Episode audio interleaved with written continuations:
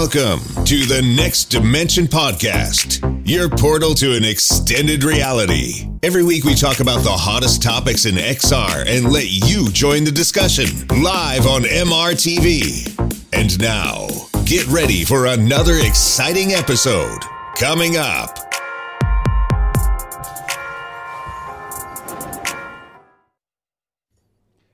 Hi and welcome to Season 2, Episode 24 of the Next Dimension Podcast, your podcast that's all about VR and AR. And I'm so happy to have Tatiana back on the show. So good to have you, Tatiana. Yeah, it's really good to be back too. Hey, Seb. Great to have you. Hi. And yeah, exactly. Also here, Simplex from Poland. Simplex, how are you doing? I'm great, and Sebastian, I'm so happy, I'm honored that you actually decided to invite me again. It's a really great honor and pleasure to be here with you. Oh man, it's great to have you too, and I'm looking forward to talk with you about the Pimax Crystal. I can't wait to find out what you are thinking about the device, because I know you are a Pimax fan, could I say that? I had a 5K. Yeah, you were, but then you abandoned them. I sold it. Yeah, right. But anyways, it's going to be interesting to talk with you about it. Yeah, also, I'm here too. My name is Sebastian Ang. I'm the founder of MRTV and the host of this podcast. For all of you out there who don't know yet about the Next Dimension Podcast, this podcast is live streamed every Saturday. Okay, recently, not every Saturday, but in the future, it's going to be again every Saturday at 9 p.m. Berlin time. And in Krakow, where you are, is it also 9 p.m. now? Yes. Yeah, okay, so we're in the same time zone. Yeah, great. That's helpful. Yeah, that is helpful. So you can have your beers already. Yeah, I mean, that's why it's always here. Very refreshing. Yes, and also 8 p.m. London, noon in San Francisco, and 3 p.m. in New York City. And this is not only live streamed, it's also everywhere where you can listen to podcasts. So iTunes, Spotify, Google, Alexa, everywhere where there are podcasts, you can listen to this podcast. So it's great if you're on a long car ride. You can totally listen to us, and that should be pretty good. And if you enjoy this podcast, what you can also do and what you should do to say, hey, I like this podcast, find the podcast app on your iPad or on your iPhone, and find the Next Dimension Podcast, and do give us a 5-star review. This will help us get more listeners, and that would be really, really amazing. So today it's the 24th episode of Season 2, which means this show concludes Season 2, because I thought, why not have 24 episodes, just like in one of my favorite TV shows, 24. Do you still remember 24 with Kiefer Sutherland? It's an old show now, but I really loved it. So I remember it. It was a good show. It didn't age that well, but when it was out, it was really amazing. At that time, it was fantastic, and it was like... It was real time. Yeah, it was real time, and wow, you couldn't... You needed to binge watch it because it's just so exciting. Jack Bauer never slept. Yeah, exactly. You're right. Or went to the toilet. And he didn't go to the toilet right for 24 hours. It's wow. It's pretty interesting. And he tortured people, so that's yeah, right. Right. Yeah, anyways, so this is the last episode of Season 2, and I'm looking forward to it. We're going to have super exciting topics. We are going to talk about Valve Deckard, the most probably upcoming VR headset from Valve. So Bradley Lynch has found new things in the code, and we're going to talk about those new things that he found. And we might have a super special guest who will talk us through all of that. So that's going to be super exciting, and I'm very much looking forward to it. Yep. Then we're also going to talk about Meta. Meta is pouring billions of dollars into VR research. Thank you. Yeah. And well, they are showing this. They did show us their research. So the VR headsets that they're working on and the four main problems that they want to solve so that VR becomes indistinguishable, is that the correct word? Indistinguishable from the real world. So, wow, that is going to be exciting, and we're going to look at those prototypes and, simply discuss it. Then also, We heard about the Apple headset. It's going to most probably come out in January 2023. Well, we've heard it come out several times already, right? So I'm not sure if it's going to happen, but we will talk about it. It's always coming next year. Just keep dangling in front of our face like, here it is, coming next year. You're right, Simplex. It is always coming next year. But this time, it seems next year might really be in the cards. I agree. It might really happen. So let's see, what it's all about. Also, I would like to tell you a bit about this headset here, the Pico Neo 3 Link. And there has been a few updates, so I would like to fill you in about it. Also, we're going to talk about the possibility of this going to the United States of America. Okay, cool. Before we get into it, I would like to ask Tatiana, what have you been up in VR? What did you do? Oh, well, this month has been just really tough. Lots of things have happened. So VR, I think, took a little bit of a backseat just because I had COVID earlier this month and some other health complications that just completely threw me off the rail. And basically in VR, I missed VR and I wanted still to keep doing things.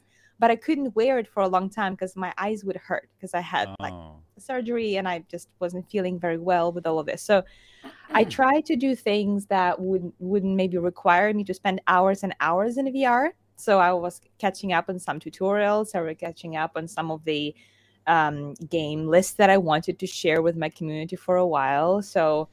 And of course, I kept working with SideQuest, and we're doing some amazing stuff. Shane is a genius. That is great. Yes, no? And one of the most amazing things that finally is officially announced yesterday is that we have our very own official in VR SideQuest app. My goodness. That is so cool. Congratulations. Tell us how it works. What can we do in VR now? Yes, so we kind of had this little app that people discovered that they could use SideQuest in VR, but it wasn't really something we intended to do at that moment. But right now, it's the official app that you can even download directly from our website, sidequestvr.com, get SideQuest, and there is a SideQuest launcher that you can get for Windows or Mac. Now, of course, you still need to connect it to your headset to actually get it onto your Quest. But basically, after you do that, not just the app labs, but sideloading, including installing custom homes, will be available to you directly in your headset. And you don't. How amazing is that? You don't need those cables anymore. So you have the second app store right there with all the games that you cannot find in the official store. Wow. Not just the app labs, but all the experimental titles, all the stuff that, like VR game ports, installing those are so much easier too. All the ports from Dr. B, which are amazing. You can now get them super easily. And it's just, if you try that app, and there is an official video, from SideQuest, basically, that just shows this nice polished little things that just makes it the UI overall so nice to use. Like, for example, when you open that window, that SideQuest app, it automatically opens up the unknown sources or the virtual environments window, or the official store window, depending on what kind of content you're downloading. So you can place them side by side without overlaying, and you don't need to click through all these menus to find what it is that you downloaded. It just opens up, that window opens out automatically. So it's just so nice and so pretty. And working in SideQuest, we often troubleshoot all kinds of issues, especially with the new users who can't really get their headset to connect to computer or to get recognized by SideQuest. And there's just some steps that it's hard to find exactly what's causing the issue, right? It can be that their developer mode is not turned on. It can be that their organization isn't created, or that they haven't allowed ADB debugging inside the headset, or that their cable is faulty. So there are so many things that potentially could be the reason. And now with this little launcher that we have on the PC, there are literally like status bars with green and red dots that show exactly what is blocking you from being connected. That makes so much sense. That is so cool. Yes. So now you don't have to wonder, like, what is it? Why isn't it connected? Like, it's literally there. It tells you which step is currently failing, so you can go and fix it yourself. And before that, if you are not very technologically versed, you would have to search help, like in the support page or Discord, which we're still there. We're still ready to help. But now it just makes a lot more, it puts the user more in control to understand what's going on and help them fix the issue themselves. So it's super exciting. That is so cool. So in order to get the app onto the Quest, it's still the same. I need to connect SideQuest like before, and then I would get the VR app onto the Quest 2. Yes. Yes. So there's a little launcher. Right. Yeah, there's like a little launcher. Yeah.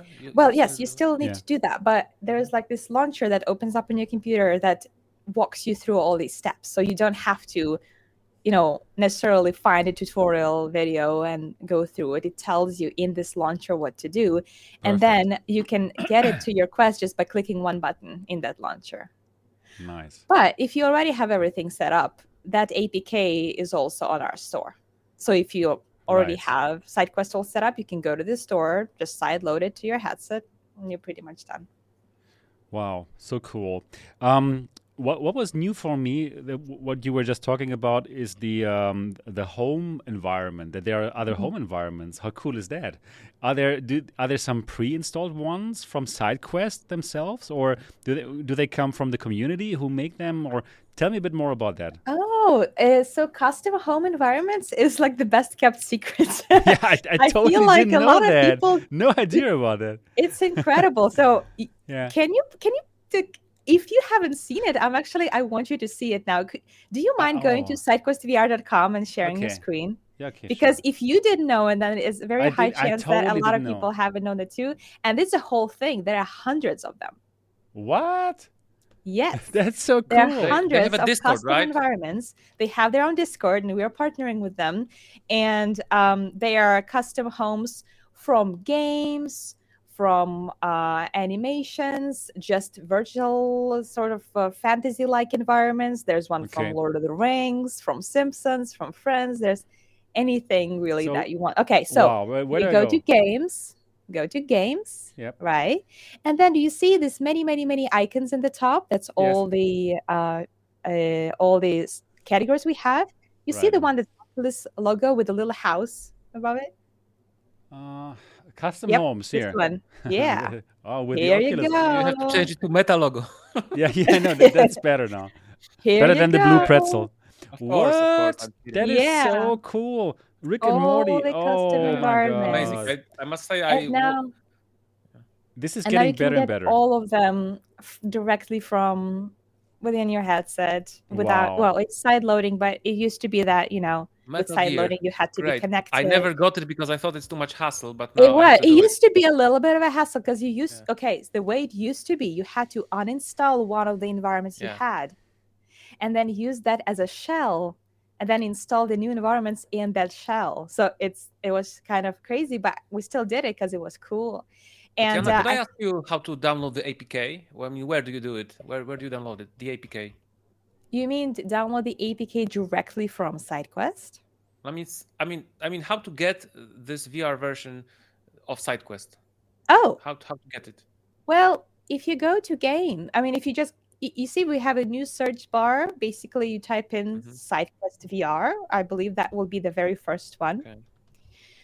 Because I must say that I started looking for it at the Get SideQuest page. Yes, and it's not there.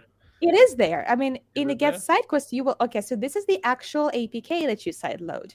But if you go to, so that you just sideload it directly. We just published it. Yes. Yeah. Okay. But if you go to Get SideQuest, the very first link is the launcher. So that's the little thing that you get to your. Yes. Oh, yeah. But it's for Windows 10. You see where I'm confused? But there is because that's the launcher. It's if you have never used SideQuest before. It also. But I have. I just want the APK. How do I get that? Yeah, that's what Sebastian showed at the beginning. Okay. But this one also helps. Okay, yeah. Got it. Yeah, cool. Right. Very cool. Wow. Mm-hmm. Oh, Tatiana, I have to tell you, like, SideQuest, they are so happy to have you. You're doing such an amazing job of letting people know about it, and it's really it's getting so cool, SideQuest. So send my best greetings to Shane. I would love to have him on the show here. Would it be amazing if he can be our guest sometime? I will pass on the message, and this is really incredible. Or either him or maybe Orla. Orla actually enjoys doing live shows. Anyone from the team would be great to tell us more about it. Yeah, but he's been working the whole team has been working really hard on this app. And I personally think that this is like the coolest thing that happened to Quest this year. Yeah, that's pretty cool.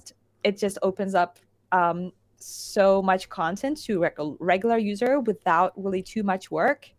Now that I actually have heard what Simplex just said, that people get confused because we say it's for VR, but then you go to get SideQuest and it's for Windows. Well, yeah, that makes sense. That's just technically that original app, that little launcher substitutes it now, because that launcher just explains to you how to connect your Quest and troubleshoot if it doesn't connect. It has settings, and it has this easy VR game port installation. And then it has this one button, Simplex. If you click on that, then you get the VR app onto your headset. Yeah, I mean, I got hung up on that, that part where it's for Windows, Well, it's just the launcher. It's just the little launcher. It. Okay. It's you can still get that just by clicking on that one button, and it'll get to your headset. Yeah. Right. So I guess that's a good feedback. Maybe we'll think on how to make it a little more clear for users what that launcher is. But so thank you for that. But essentially, that's just so cool. I'm really excited. Congratulations. That's amazing achievement. And do you think there's ever any chance of it getting into Apple App, or Facebook will never, or Meta will never allow another store, directly, on their store? That would be a good question to ask Shane or Orla, honestly. Because wouldn't it be We need them fantastic? On this show soon. Yeah. But now I'm thinking about it. If it was on app, even if it was on the Apple App, you'd still have probably to do some steps to become a developer anyway, so maybe it's not. I don't think it's ever getting to AppLab. That's just But you know what? I type of content. I really hope that you could also feature here the Pico Neo 3 Link, because this is so open. This headset is so open. You can simply get the APKs on there. Mm-hmm. So if you would in the future, when Pico also goes to the States, if you could also open it up for other headsets, I'm sure you will. I'm sure SideQuest will do it. I agree with Sebastian. I think totally SideQuest should be compatible with Pico Neo. Technically, it is compatible. Technically, it is possible to sideload these things. So in fact, it already is. So right, that's cool. Yeah, looking forward for things to come. Like, there's so much potential in SideQuest, and thanks for letting us know. And do pass on the message. Yeah, we want official SideQuest. The guys who are in charge of it here on the show. I'll pass on your congratulations and the message. Perfect. Okay, cool. Thank you, Tatiana. And now, let's talk with you, Łukasz. Simplex, how are you doing? And first of all, for all the people outside there who don't know you yet, you are a VR enthusiast from Poland. You have a very cool Polish podcast. So it's the Next Dimension podcast in Polish, basically. Exactly. And cool. And tell us, what have you been doing since you were on the show last time, which is like a month ago? Yeah. Yeah, actually, I've been for some time. I've been a bit burnt on VR because I've been doing this since 2016, and I spent like before hundreds of hours. Even before, like 2014. But but now I can say that I started to getting back into VR, and I actually played two interesting games, and I even streamed one of them on my channel. And the one game I played is Resist on Oculus Quest. How is it? I have not tried it yet, but I want to. You have not? No, it's good. Like it's an open world, a small city. It's like cyberpunk city where you can be like Spider-Man. Like it's swing. A cyberpunk Spider-Man. I agree. Exactly. That's exactly what it shoot, is.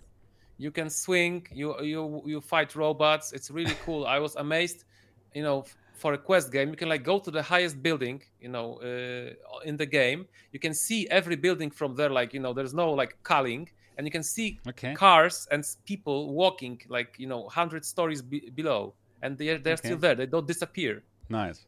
Yeah, so really, try it. Okay, I will. So from 1 to 10, what is your rating for Resist? I mean, I haven't finished it yet. Okay. So, but my initial impression is like 8 easily. So wow. Okay. It's really good. And Tatiana, what is your rating from 1 to 10 for Resist? I'm just trying to remember why I stopped playing it at some point because I know I started. Repetitive. Yes, it does get a bit repetitive. So it has a storyline, but the whole storyline kind of just people talking in your head, like through the radio or something. Yeah. So you don't really see that much interaction. So there are two major places where the action takes place, at least until the point that I play. You're in the city in this impressive kind of skylines, which is really, really cool. But you do get used to it quickly. And then there's like a garage, like underground kind of thing where you buy your weapons and stuff. And then the whole like story is kind of, hideout. And then the whole plot kind of unveils through this radiator thing. So I think it gets a little repetitive. So I would give it maybe a 7. Okay. But it's quite impressive that you can like swing and all this building. The locomotion system is pretty cool. But you need to be comfortable with heights. All right. That's what I heard Sebastian, too. The number of options that they have for locomotion, for comfort is crazy. Okay. They have like 30 options for it. Like every option has like a small tooltip. It explains what it does. And like it's madness. Like the number of options is incredible. And the second game I played, that's a PC VR game, which is coming to Quest, actually. It's Into the Radius. Oh, and like, wow. You know, I know some people in the German community who love it. And you too? I only started. And, you know, I had help because I streamed it. And actually some like Into the Radius pros, like veterans joined, you know, in English guys. So I had to switch. Like I had to stream like into languages at the same time. And, you know, it's a bit janky because it was made by like very small studio and it's very ambitious. It's like Stalker, you know, in VR. And I had some problems because, for example, the game told you to find a bracelet, and in one place it told you to find the bracelet, and in the other place it told you to find a band. And this bracelet is actually not like a, you know, jewelry bracelet. It's like a military clock, like a military. Okay. Like, it's a bracelet which has like a military clock on it. I couldn't find it because, you know, I was looking for a bracelet. Yeah, right, and then, right. And then actually, it's not even that I couldn't find it. I picked up this military clock, and I didn't know it's a bracelet. And the game didn't tell me like directly that my objective was done. Oh, okay, got it. Like bing, you did it. It's just you had to look in your map and see that the color changed on the. There's like an marker on the map which was red, and then if you pick it up, it's green. And I didn't know that, but the game is really, really immersive. Like that's what I heard too. You have to do everything yourself. Like every single bullet, you have to put it into the thing. I was about to say, and like, you know, but it has like. Do you know Red Dead Redemption 2? This game was This game was criticized a lot that you have to like open every drawer manually, and the guy would like rummage. And some people don't like it. It's a very slow game, but you know you just have to like it. And I think when you love immersion and when you just open up to that, being in that place and having to do everything like in reality, then probably it's freaking amazing. And the graphics is nice too. It started crashing for me at some point at a very climactic moment. And I was like in this. It was dark. It was night. Some monsters were like walking outside. I was in this building and I was like using my flashlight to look around. I opened a cupboard, found some kind of binocular. You know, you have to just explore because then you find items, and then it's crashed. So, but is it more like a shooter or is it more like a puzzle game? Or both? I think it's more like a stealth game. Okay. But it is also a shooter. You can shoot if you shoot. I like shooting more than you can stealth. Shoot, but you have to. But you know, if you take up your weapon, you first have to release the safety. You know, exactly. Like in reality, probably, right? And then, you know, you hold it, and then you do this, right? You have to... Oh, no. But how is the accuracy and tracking with that? Because I feel like the more detail you add to a game, the more things can go wrong because it's so VR. I like the game where the gun is like levitates and I just let it go, and it's in my hand. Same here. Same here. Just I agree with you. Just make that's it. Why I agree with you. That's why I love Alex. Here you have to remember to put it back, you know, to your holster. Yeah. I would and, drop it probably all the time. Yeah, and you know, I had this. I must tell you, I had this like very common interaction. Like on this side you have a shotgun, and on this side you have a backpack, but the backpack is like more to the side. So I was often, I wanted to take out the backpack, you know, to use my inventory to put something in the backpack. I would put out my shotgun, then I would try to hide, I would try to put it back, and I would drop it behind me, you know, on the floor. So I would like turn around, pick up the shotgun. No. Like 10 times, but you have to get used to it. Like it's part of the experience. But the game is really very immersive, and the atmosphere is amazing. I don't know if you played Stalker, like those anomalies. It's really. What are you stalking? No, it's the Stalker is like a name of a person. It's actually from a Russian science fiction story. There's this Russian science fiction book by Strugatsky brothers, which is called Picnic on the Side of the Road. I think it's quite famous. Some Russian director made a movie based on it. I don't remember his name. Maybe someone in the chat will know or will Google it. And then there was, of course, the game Stalker, made by an Ukrainian developers. And in Stalker, in this original book, there was some kind of alien ship or something happened in a zone, like in Russia. There was a zone where weird things started to happen. We don't know why, because of aliens, and people started to go into the zone to pick up artifacts that could be powerful, and these people were called stalkers, and that's basically this book made into a game, basically. Okay, right. Cool. Yeah. It seems like that's something that I also need to try again, because I heard like some people really love that game, Into the Radius. So just at least do the tutorial. You know, I went to it quite skeptical, and I got really mad when I read about this bracelet thing. But I did play the tutorial, but the tutorial was so long already. I thought, oh, wow, it's actually still not over. Actually, tutorial is 2-part. You have to first do the part of the tutorial, then you do a small mission where you have to find the bracelet, which is not a bracelet, and then you go back and you have the second part of the tutorial. Okay. Like, good. But you have Into a shotgun. Into the Radius. Yeah, that's one thing. You have the shotgun, and you have to like open it, you know, and put the shells in. But then you can like one. Manually, you can just like you know, like wave it, and it closes itself. You know what I mean? Like the shotgun opens, so you have to put in the shells, and then you can just do this, like you know, like if it was a whip. You have to see it. It's like an old 2-barrel shotgun, right? Okay. And it opens like that, right? It opens to put the shells inside, and after you do it, you just this, and it closes. It's cool. Oh, I'm sorry. I just remembered. Sebastian, we never asked how your week was. Oh, yeah. You're right. Exactly. Thank you. I'm shutting up now. Yeah. Thank you, Tatiana. Simplex, you're finished? Yeah. Okay, good. Yeah. Also really good. Lots of work to do, of course. I also did play some games. I have a Quest 2 again. Mine was stolen, but now I have a new one. And I did play some games on it. Like I tried a game that's now on sale. It's called Stride. You know Stride? It's like the parkour game where you have to do parkour and jumping and crazy climbing and even shooting and zip lining and everything together. I really like it. I like it so much. It costs like €9 or what. It's really cheap. And I can recommend it. I love this kind of parkour games. So that was lots of fun. I tried the single player, but I also still want to try it in multiplayer. So if anyone out there would like to play multiplayer games with me, we can do that. It's Mirror's Edge VR. Mirror's Edge VR, basically. Exactly. So that was good. And one of my favorite games in VR is actually a rhythm game. It's called Pistol Whip. Yeah. Oh, my goodness.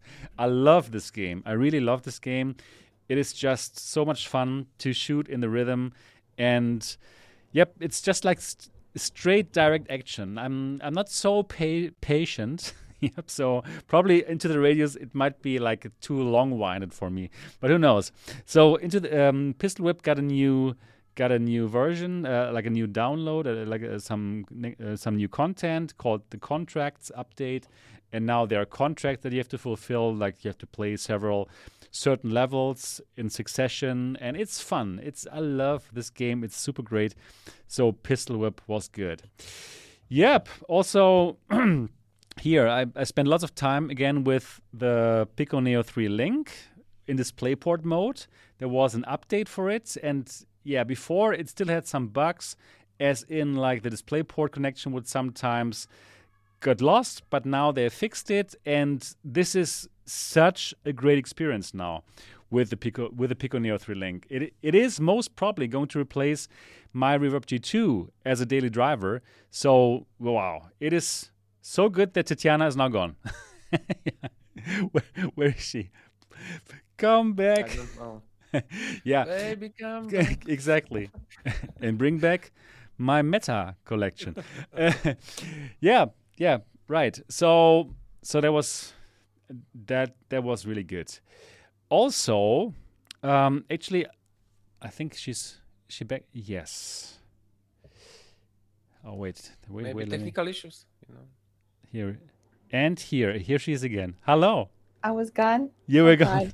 Yes. Sorry, I wasn't sure if it was me or the whole thing. I think it's something with my internet. I apologize. So. You're right, no problem. Yep. Also, another thing that I was working on is something really cool. So, a German TV channel wants to do a whole show in the metaverse. And they're working together with me to make it happen. I'm the specialist, cool. The VR specialist. So I'm working together with a German TV channel to bring a show that is made in the metaverse. And wow, it's so exciting. So I'm spending lots of time to make that happen. And yeah, you will obviously find out about that once it's going to happen. And I'm going to do behind the scenes videos of how we're doing this. So yeah, wow. Super congratulations. Cool. Which platform are you going to be using?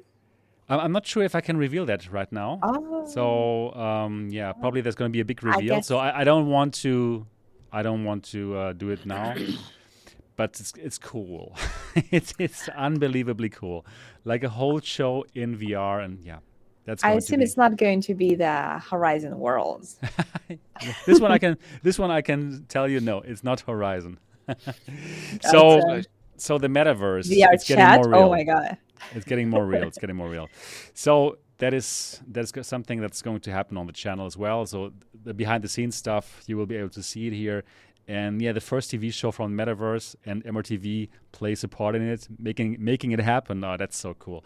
So will it be possible to view it in the virtual reality or? Yeah, also. Okay, cool. Yes, great. Yes, right. Yeah. Congrats. So, yep. We bought like 9 headsets for the actors to be in VR, and oh yeah, very cool stuff. So that's what I was busy with. All right, so now we've talked about us, and now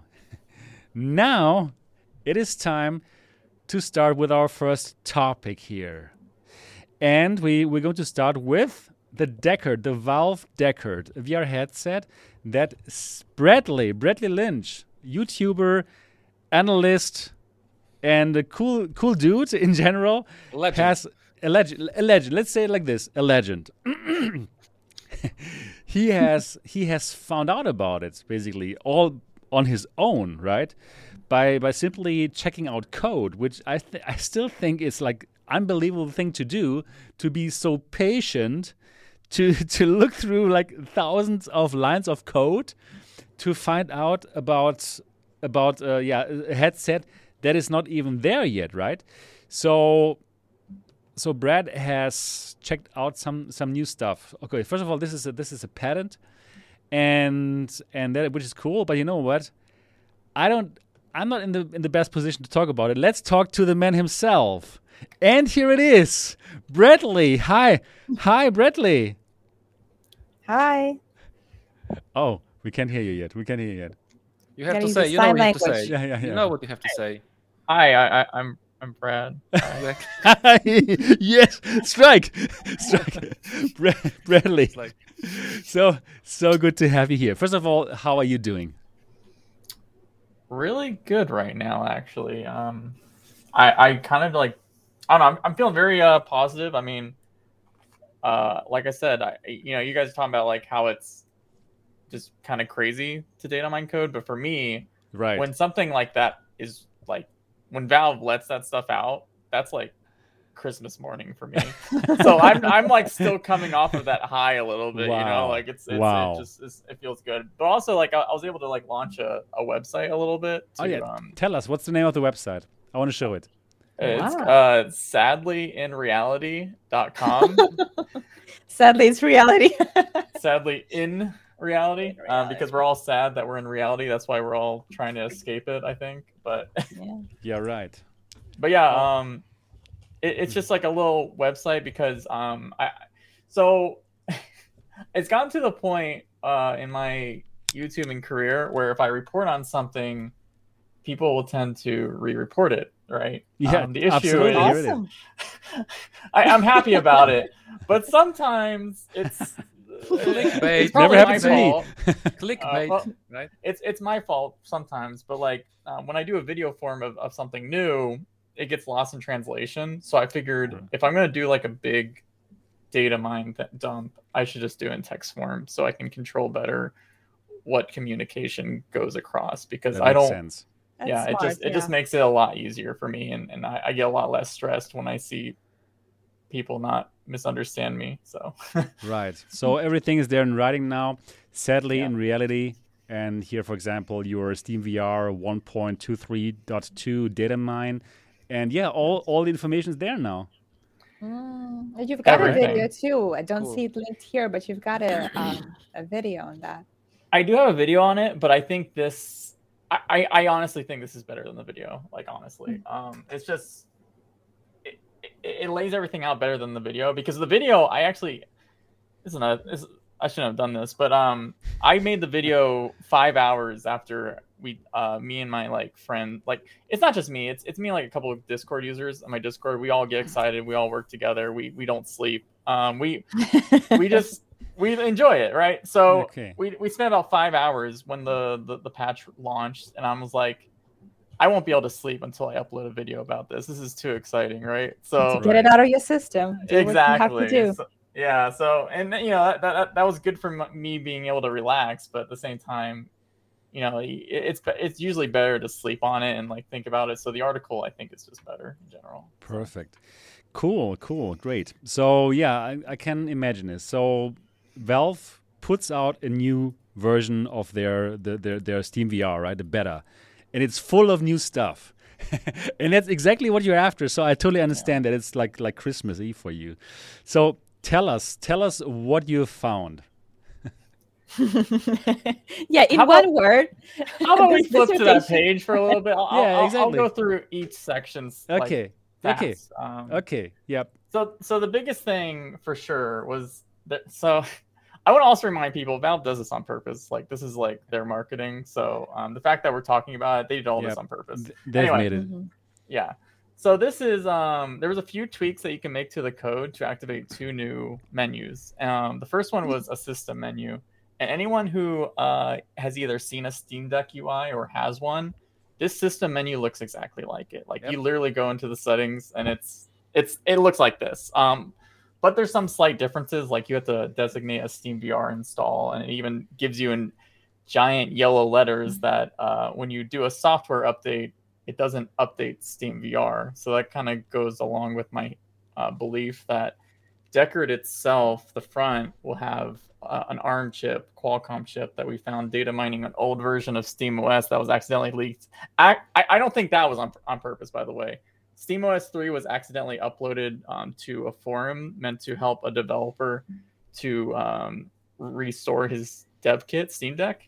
But it was a more public forum, and that guy tried to delete that version of SteamOS 3 like 5 minutes after posting it. But people watched this stuff, and we got access to it, and we found some references to Qualcomm proprietary cores and stuff in a Deckard file. Okay. So, yeah. That's the big thing. I mean, you can also see a lot of stuff here in this menu other than like updating the actual firmware of assumedly the Deckard. I don't think Valve is going to be updating other companies' firmwares. That doesn't sound right. But also there's a new thing called XR Service, which and down here it's XR Service Cal, which stands for calibration. And This would show the last date you calibrated this XR service. We believe that it's related to Valve's upcoming like camera-based tracking system, which would also be useful for mixed reality because that's like the big hype thing. Even Valve, who is right. heavily dedicated to VR, this could have been a mixed reality device. You know, everything's going to have cameras. So one moment for all the people who are listening to this podcast now and who are wondering, what are they talking about? Well, Valve Deckard is supposedly the next VR headset from Valve after the Valve Index. And yeah, Bradley has found out about it, which is amazing. So with this new dump, we're learning a lot of things, and that is what Bradley is now talking about. So you said like there's probably an XR2 chipset in it. So is it like a standalone headset that is simply streaming Steam VR games via Wi-Fi? Is it that, or how does it work? Okay, I know where you guys were going to talk about the Apple headset a little bit, but I really want to mention this real quick. Yeah, you can do it, of course. Yes. So the rumor about the Apple headset is it's going to have two chips in it, right? There's going to be what they call is like Bora, which is like supposed to be similar to like an iPhone A14 type chip. And it's going to work together with an M2, which is like the chips they put in their iPad Pros and like the MacBooks and stuff. Right. And the idea is that they'll send all the camera data and the smaller chip will handle all that and then communicate with the bigger chip, which will do all most of the heavy load graphics processing and all that stuff. Right. Deckard feels very similar to that, in my opinion, that concept. Okay. Whereas instead of, Valve wouldn't be able to use Apple's A14 chip or whatever, but they would use a Qualcomm chip. And they're building all of these systems within Steam VR to, like, for example, if you scroll down, there's a section called Standalone System Layer. This used to not work, but scroll down. Wait, hold on. Let me see. Now it'll be like an actual dark menu, like a normal Steam VR menu. Keep going. Nope, keep going. There's more. Okay. Keep going. Okay. It's near the bottom, I think. Okay. Honestly, yeah, I know there's a lot here. Sorry. No problem. So lots of things to here. Yeah. One more. Okay. Oh, wait. That's I guess right. I didn't. Wait. Scroll up. I'm sorry. Maybe it was it. Anyway, standalone system layer. Oh, yeah, I did take a picture. Yeah, it's that. So right there, that dark photo, this is a Valve internal menu. This is something that anyone can actually activate if they do some tweaks to the code. Valve internal means this is the menu that Valve themselves will turn on to test a lot of different features related to dashboard and overlay and stuff. And there's two systems in there that are probably not meant for headsets on the market today. One of them is called Prism. That doesn't work, but we think it's the communication layer between those two chips. But the other one is standalone system layer. And this used to not work at all. Like it used to, when you turned it on, it would crash SteamVR. Now what it does, it activates the feature of deactivating all the feature sets of the dashboard. Like everything in the dashboard, you can still launch games in SteamVR. You can still do all this stuff, but it just kills that entire process and all the sets with it. So you have to ask yourself, why would they want to do that? Right. Well, my belief is if they have a standalone SoC like an XR2, it's likely it would behave very similar to when you connect like a Quest 2 via Wi-Fi to SteamVR. Like it still has its own internal menus, but using that chip, so like Deckard would have its own UI built into the headset, but it would still communicate with SteamVR and be designed to work all the systems with SteamVR. Just in its own specialized UI and firmware and stuff. So that's how that kind of works. Sorry if I'm going really fast, but there's a lot of info. Yeah, exactly. Yeah. So so is it a standalone headset that would simply get the Steam VR games via Wi-Fi? Is it that, or? So this is what I think. This is what I think's happening. Like, okay, please tell us. Sorry, I should explain this. So I don't. So I think I kind of talked about this before, but I think it's very true. So I think Valve is going to release a base Deckard headset, which will just be the XR2, and it'll be designed just like how the Index is. They're expecting their PC VR enthusiasts to adopt it. Like, I mean, we are all going to buy it. Everyone. Yeah. Yeah. yeah. Basically, but I do think they are very interested in either. I'm thinking later after launch, if they do launch it soon or whatever, they would sell head straps with actual compute units, x86, something like similar to what the Steam Deck SoC is, like the AMD, and just using the same process as it's basically the same as the ARM chip working with your PC wirelessly or wired, but instead of using an actual your PC, they would just have that little computer on the back of your head and connect it to have a full standalone PC VR experience. Wow. That's what I think they're going with for sure. Wow, that is interesting. Isn't that what Pimax Crystal, I think? I mean, they have the Wi-Fi module and they have this specific module because Wi-Fi would be too slow for that. So they have their own kind of a connector device thing. So is this something similar that you're seeing there? When I first saw them announce the 12K and they were like, hey, we're going to do PC VR, but we're still going to include an XR2 chip so we can get like Wi-Fi and all these benefits out of that. When they announced that, I was like, this is pretty much what Valve is looking to do. So it's very similar, 100%, very similar. I just think what Valve is doing is obviously going to be way more integrated to Steam VR. Right. And like, you know, because there's a lot of benefits, not even just like wireless, but a huge benefit to have a chip inside of a PC VR headset is you can do things like have reprojection built into the headset instead of your computer doing that. You know, I know Sebastian got to see Tilt 5. Yeah, that was so cool. It is cool. That runs at 180 hertz, and it doesn't require content to run at 180 hertz. They have a chip on board the glasses that does the reprojection up to 180 hertz. So again, that's just like a very simple explanation of like, hey, if you have a dedicated chip to do these things, you get more performance out of like a PC or something. Cool. But like, if they have this computer which goes into the back of the strap, I'm just wondering, would it be powerful enough to have like Steam VR games? Like even the Steam Deck now, it is not great for VR, right? Right.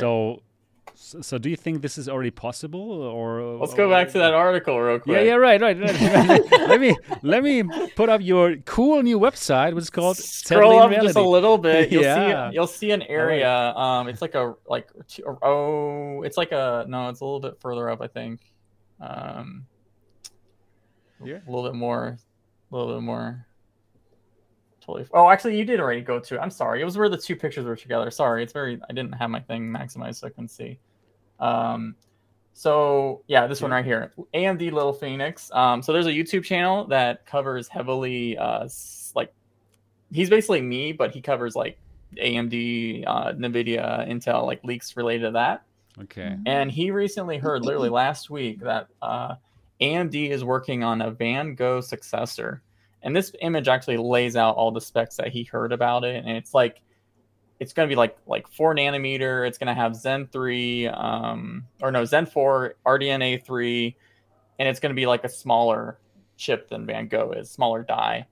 Mm-hmm. And like all of these things, you can definitely pack that into a small compute unit. That's cool on the back for sure. Because even like you think about the Quest 2 in Cambria, they are just running everything on an XR2, which is basically based on a Snapdragon 865 chip from like 3 years ago, smartphones from 3 years ago, and they can do all that.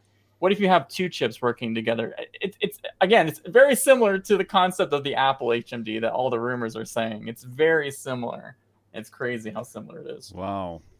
So that would be interesting. Yeah, that's a good idea. So if I already have a great gaming PC, which we crazy enthusiasts have it, we get the base version of the Deckard, which would simply use, what is it, Wi-Fi E or 6E, or is it another AY something? What kind of Wi-Fi is it using? Which one? For the basic unit. You said like probably it's going to be a basic unit where you already have that. You already have a PC, and then it's going to wirelessly like play your Steam VR games. So what is the Wi-Fi connection like? Is it Wi-Fi 6E or is it some other? I imagine it would be 6E at this point. Everyone's buying that for high end. right now. Like Apple's buying 6E chips. Cambria's supposed to have 6E. Like everyone's buying those chips for their, because Qualcomm, they support, they supply a chip called the Fast Connect 6900 that works with the XR2. So like, that's not a difficult thing, but that I'm glad you bring that up, because you never know, because another benefit of having SoC is it can communicate with things you attach to it. Right. So maybe later on you could have like a Y-Gig 2 head strap instead for like that compressionless stuff, you know? Okay. There's also the standard 802.11ay, right? Yeah, that's Y-Gig 2, right? Yep. Yeah. All right, so got it. Good. Also, sorry, let me just get back for a second to the channel you talked about. This, it's called Moore's Law is Dead, right? Yeah, yeah. And this guy had an interview with an Oculus engineer. He did, like, yeah. 3 weeks ago. So if you're interested, if anyone's interested, his channel is Moore's Law is Dead. And on May 31st, he made me laugh because he pronounced Vive. I don't know if trolling or I don't know. But I'm actually going on his podcast tomorrow, so I'll be able to set him straight on those. Yeah, do that, please. Tell him he knows his stuff, you know, about CPUs, GPUs, but for VR, he's like sometimes he admits that he's new to it. So he's great. You can tell him all about it. Okay, cool. So how about split rendering? That's something that you were also excited about, right, Bradley? Does it work? Is it? Should I go back to the to your website? And so everything I actually just explained about like website is just one article. That's all you need. It is. Yeah, exactly. Right now, why do I have you here? No, but basically the idea of split rendering is mostly all the stuff I was kind of explaining. Like you offload like free projection, tracking, camera data, like all that stuff. Only on the SoC built in the headset, and then it chooses what to communicate. Like the idea is for a PC or an x86 compute unit, you want that to be doing just the main game or software, right? Like just because people don't realize, even just for like calculating all the controller data and stuff, that is a lot of CPU power on your PC itself. So if you can even offload some of that onto like the XR2, you can have better performance generally. And then you start adding like, you know, eye tracking for foveated rendering, which also is like camera data that you need offloaded on a chip. That's kind of the concept really. Okay, great. So does the Deckard have eye tracking? I think it will 100%. I think every high-end headset at this point. Has it, makes sense. It's HDR. Well, HDR is a difficult. We might want to talk about that when the Meta thing. I can give you a big explanation on HDR and like, we'll say that for later. I think. Okay, great. Yeah, great, very cool. Anything else that you found in this dump? Yes, a few things that you might enjoy is like. Let me double check real quick. Oh yeah, we found references to Deckard dev tools. I think you're right. You're pretty much right there. Yep. I don't know if I need to explain what dev tools are. That's usually like something you supply as software to developers that are working with a developer kit, and they just threw that out there in the code that they have systems built for these Deckard dev tools in that picture there. And in that, and the only system that we know for sure that is related to these Deckard dev tools is related to pairing Lighthouse and Lighthouse dongles to the Deckard. So people that love the Lighthouse system, like if you love full body tracking, Valve is not abandoning Lighthouse. I don't know how for the people who like that. Yeah. Right. Like I use full body tracking every time I'm mostly a VR chat user, so I use it all the time. So that would suck. Like I built this entire ecosystem of accessories and lighthouses in my room. It would be unfortunate they just dumped it without any support. So that's in there. But what does it mean that it will just support lighthouse pairing? Does it also mean that actually the tracking is going to change? It's going to be some insider tracking. Well, if the XR2 chipset is inside, then it means probably yes. The standard for camera thing that has to be done if you go with the XR2 chipset, right? So it's kind of difficult. I read a lot of their patents, what they want to do. It seems like they would want, it seems like that they want to combine camera and like something like Lighthouse together to get like even more benefits out of tracking, because the better tracking you have, you can start predicting more frames in advance, because they can learn like, hey, if like let's say the refresh rate is 2,000 hertz for tracking instead of 1,000 hertz, when you're starting to move your head to the right, that 2,000 hertz is going to give better accurate predictions of where you're going to be looking, and that also kind of helps with like rendering and predicting frames. So I don't really know though, like officially how far it's going to go. Like I don't know if they're going to include Lighthouse sensors in the headset, but they are working on different types of sensors just from patents alone. So oh yeah, I should mention there was a patch like months ago where they did activate or they had strings to a new type of way that Lighthouses can pulse the IR LEDs, which is not something that Lighthouse 2.0 anything can do.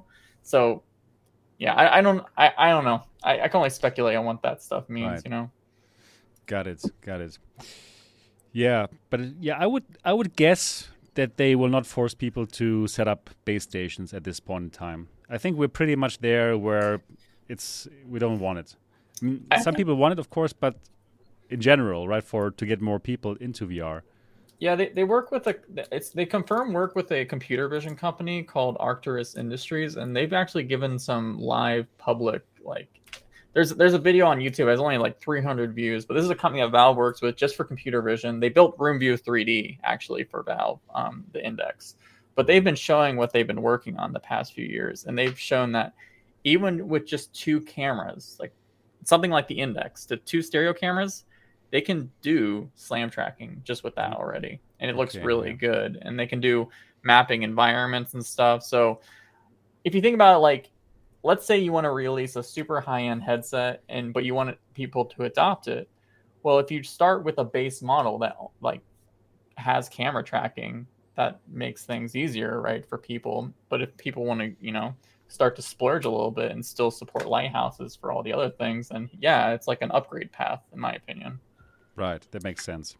Yeah, cool. Oh, wow. So many interesting things. Well, speaking of the production stage, what do you think that is at the moment? I know it's too early to talk about the timelines and when it's may or may not. Tell us when it comes out now. Yeah, that release date to the day. But yeah. What is the stage right now? Because I'm learning a lot right now, but I'm just curious, like, what are we talking about at the very beginning, like the embryo kind of stage, or you think that it's a little more advanced than that? So in March... So last year in January and then later June, they were showing off in the code like Deckard proof of concepts, like literally in the code. It said Deckard proof of concept A, proof of concept C. That was last year. But in like March of this year, they left that POC term and switched to and added in the code Deckard mini D. That's what they called it. I don't know what the heck mini stands for in this case. But in this new update, if you want to go back to the page, there were some references in the code. If you want to pull it up real quick, you can even pull it up. Just keep it there for the entire show, Sebastian. I like it. Yeah, so it's only a little bit. It's like two sections down, the white code image. Yeah, right there. Mm-hmm. There's references to a new... So there's a drivers folder in Steam VR. And this code is trying to reference to a set of drivers that doesn't exist in there. And all they call it is driver CV _ HMD, which... Right. Oh, yeah, in yellow, right? Yeah, like all the orange you can see and yellow, yeah. I mean, there's only a few things that CV can stand for. I don't want to, like, say what it stands for, but... You know, that's a new string. We've never seen CV HMD. We don't have a drivers file called this. It's just, and it's related to the internet menu, which is all about like creating hotspots so a wireless headset can connect to SteamVR easily. So, I don't know. It might be close. They have a Steam. I don't know. Hey, tell us when it comes out. Yeah, I don't know, but I do think like they are farther than people kind of give them credit for. Like, I think everyone's like, everyone says 2024, right? And I'm like, no, too long. Valve has been working. Like, okay, there was an article that was published on Upload VR like a month ago, and it was at an event called SID Display Week, and there was this company known as Imagine, who they make micro display or OLED on silicon displays, OLED micro displays. And I've been speculating for a while that Valve paid them to design a 4K micro display. And it was really funny because I was kind of talking to David Heaney of Upload VR before this. I'm like, this company has had to work with Valve. Like, I really believe it, because I was excited because I got to interview the CEO of that little company. But yeah, and then me and him both went in different times, and they had the 4K display in there, and on the board it said Steamboat as the driver board, like Steamboat, which, you know, Valve owns Steam or whatever, and like coincidence. Weird coincidence, right? Interesting coincidence. And you know, Heaney was asking them questions about that display, and after he talked to the CEO, Heaney was on board with the same, like, yeah, Valve paid them for this to make this display. And what's cool about that display is its design was kicked off in 2018 or 2017 actually, and it was like pretty much done in 2019, which was when the Index came out. So like, people think that, oh, Valve must only started working on their headset last year. I mean, just like every company, Valve works on prototypes all the time, and you know that they've been working on this for a while.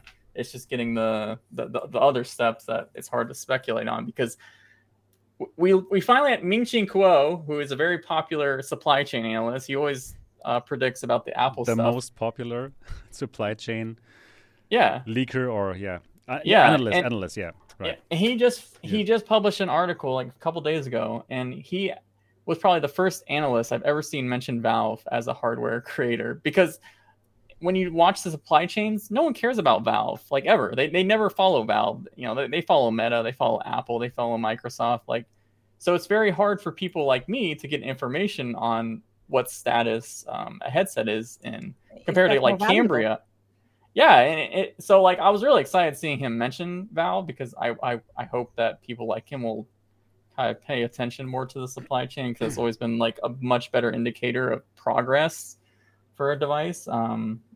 Like Cambria, for example, we know that it's in PVT stage, which is production verification test, which is like the last, like that's finished. Basically consumer. Yeah, finished, right? So. Right. Let me get back to that display. So it's a micro OLED display, right? Yeah. And it's it's very small. It's actually not very small. Okay. That's super interesting for me. Like, how big is it? Do you know the exact dimensions? Oh. Yeah, it's about 2.1 inches in diagonal. Okay, so great. It's very similar to a lot of displays that are being matched with like pancake type optics right now. Okay. That's usually the size where you can get a big FOV. That is also exactly what I was after. Because if it was too small, then they could never get that Index FOV, right? Which is nice. And I kind of feel like it would be not good to have like a smaller FOV after people got used to that nice Index FOV, right? Actually, lots of people in the chat were talking about the FOV of Index and that they want bigger FOV, and Facebook is not delivering. Right, right. I agree. I love my Index FOV. Yeah. So and you know, if you take 100 degrees, like just 100, that's like the standard, whatever, you just for easy math. If you have a 4K, it's actually 3600 by 4000, but that's like basically 4K. If you had 100-degree FOV with those kind of specs per eye, that's a 40 pixels per degree, which is kind of like the beautiful, the baseline that people want to start reading text and stuff. Like, everyone says 60 PPD is like the human eye. But really, you want like 40 is like what everyone in the industry says. Like, we need to reach that. I think the Aero has like 35-ish, and it's like a wonderful picture. Probably you've for sure seen it. It's great. So 40. Speaking about FOV though, because you know I'm sorry, you've activated a monster. I like. There's a patent. Release the Kraken. Yeah, exactly. There's a patent where Valve wants to counter-rotate displays. I think I've talked about it last time, but just a reminder, usually displays are rectangle and they're like always like this. Valve was like thinking about doing this to get more vertical FOV, especially because, you know, usually the FOV of a display is based on how wide and how tall it is. Well, exactly. The diagonals are always the longest points. And, you know, that's just a patent. But this was many months ago, like late last year, we found references in the code that show strings that they could set the degree of a counter-rotated panel. So again, you start looking at patents, then you start seeing codes that kind of reference what they're trying to do. You can be like, oh, it seems likely that Valve might be trying to do that rotated panel thing and you know, get more FOV out of these high resolution displays, you know? Cool. That sounds cool. Yeah, interesting. I'm just imagining it, like how it would look like, because well, the pictures, it's still rectangular, right? So somehow I'm not sure how they would actually use that added FOV. Well, you know, like most displays that are in VR headsets, they're usually like most of the displays kind of turned off anyway for the most part. Right, like, right. That makes sense. Like even the Quest 2 LCD, which is, you know, that's one display, one long rectangle display. The per eye resolution for that display is actually not accurate because most of the pixels are off near the edges anyway. So it's a lot of that kind of similar topic, and you know, there's a lot of stuff about how like they render things like kind of circular to fix for barrel distortion and all these other things. So there's a lot of tricks that happen. Like I took apart my Vive one day, and when you plug it in, it's not showing the full square lit up. It's showing more of a circle for the most part. For those displays. Okay, that makes sense. Yeah, cool. That would be interesting. So what is your expectation, Bradley, about the FOV? Is it going to match the Index?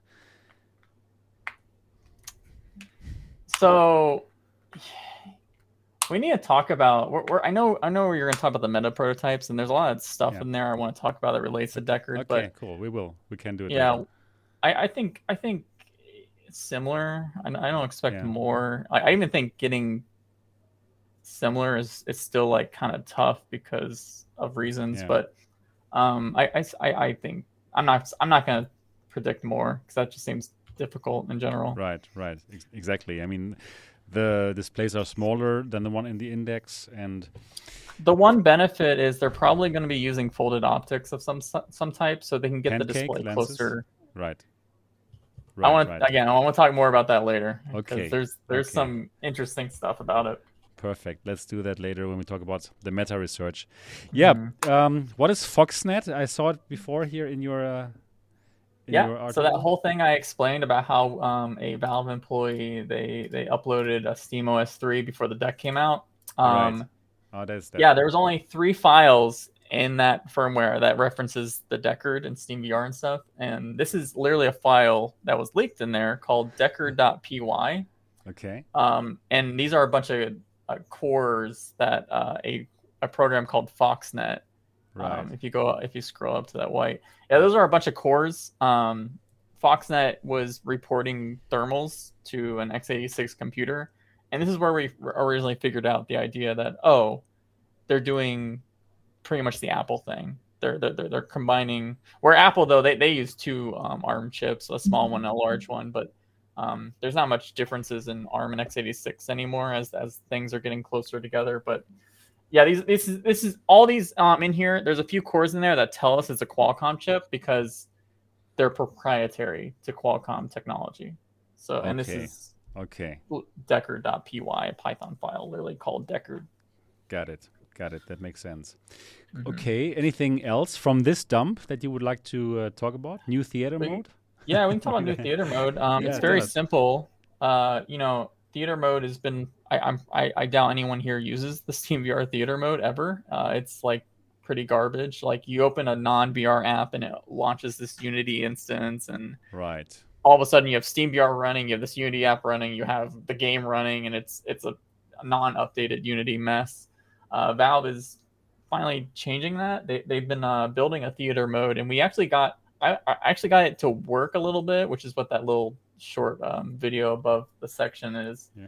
And they're basically taking all the systems. Oh, it's the other one. Sorry. Yeah. They're basically taking all the systems of the overlay. Like they've been adding a lot of stuff where you can snap overlays into your environment and everything. But it will just have like a theater on games. Non-VR games will be able to set a tag so that they automatically launch this theater mode that's built directly into the dashboard and everything. Okay. And they're also adding shaders, so there'll be like some really nice looking real-time reflections coming off of the screen. Mm-hmm. And then you start thinking about like, well, if they're gonna like maybe have AR pass-through cameras, that would be really, really cool if they can. You can place a giant screen with a high resolution, comfortable headset and play like, you know, that's always the common example, right, for AR. But like also giving off reflections in your room would be neat if they have that figured out. Agreed. Sky Dome? Yeah, I don't know what this is. Yeah, honestly, it's in your text. You're yeah, right. It's just like some picture files. They're like skyboxes, but they're not. Okay. They're not like the same skyboxes for everything in SteamVR, so I don't really know what it's for. It's just, and they call themselves SkyDome. That's all they reference is the SkyDome thing. So not much to say about that one. Right. New SteamVR room setup. Okay, tell us about it. The bane of everyone's existence for PC VR users is the fact that they literally cannot do room setup in their headset. They always have to take it off and then like look at their monitor and stuff. It's complicated. Not so much. This is even worse, because you cannot even do it using the controllers. I always use the advanced mode, so I have to rant. Sorry. Yeah. When you have to press this advanced mode, why isn't advanced mode by default?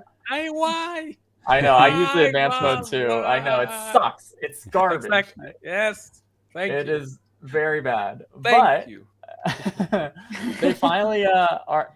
This actually, you can actually activate this today, even though it's like still experimental, but it works, which is cool. Yeah, there's a new VR room setup that is done entirely in VR, and the way it works is first, it's same as you touch your floor, you hold your controller, touch your floor, click trigger, knows your floor is there, and then you reach out your arms, and then like you can do like a spin or whatever, and it'll stretch out your space automatically. Now the only thing about that is in VR, you can't see where you're reaching out your arms when you do that, right? So that's another like thing. Like Valve's not going to make people do this if they can't see their real life environment, right? Like they need to activate camera pass through. So again, more hints that there's going to be like dedicated camera pass through, because again, when you stretch out your arms and do this stuff, you're going to need to see that so you don't punch a wall or something. Makes sense. Standalone system layer. What is this? Yep, about? that was the thing I explained earlier. Again, just disables the whole PC dashboard. Ah, right, exactly. Yep. And how about the patent that they got granted? What do we see here? Is this about Deckard, or is it just about the head strap? And what are the tune-ups for? So people mistaken this patent. This was not a design patent, which would show an actual design. Good to know. Even though they were, it's a utility patent. Like if people wanted to look a little closely, they could have. Anyway. Yeah, so this is just like, there are some very striking elements here. Like obviously they are like clearly putting way more details into these figures. These are again new photos and the new figures that they've drawn up, which usually, if Valve can, they love to reuse patent figures from older patents. So it is interesting that they made new ones. But the basis of this patent shows all the different adjustment mechanisms, not organisms, like how and they show multiple head straps actually in here as well. They had another patent a couple of years back that I reported on where they also had like different types of adjustments for different straps. But the interesting thing I want to note here is in the patent they explain that they would be able to put stuff in the rear housing that would communicate with the front housing. Okay, good.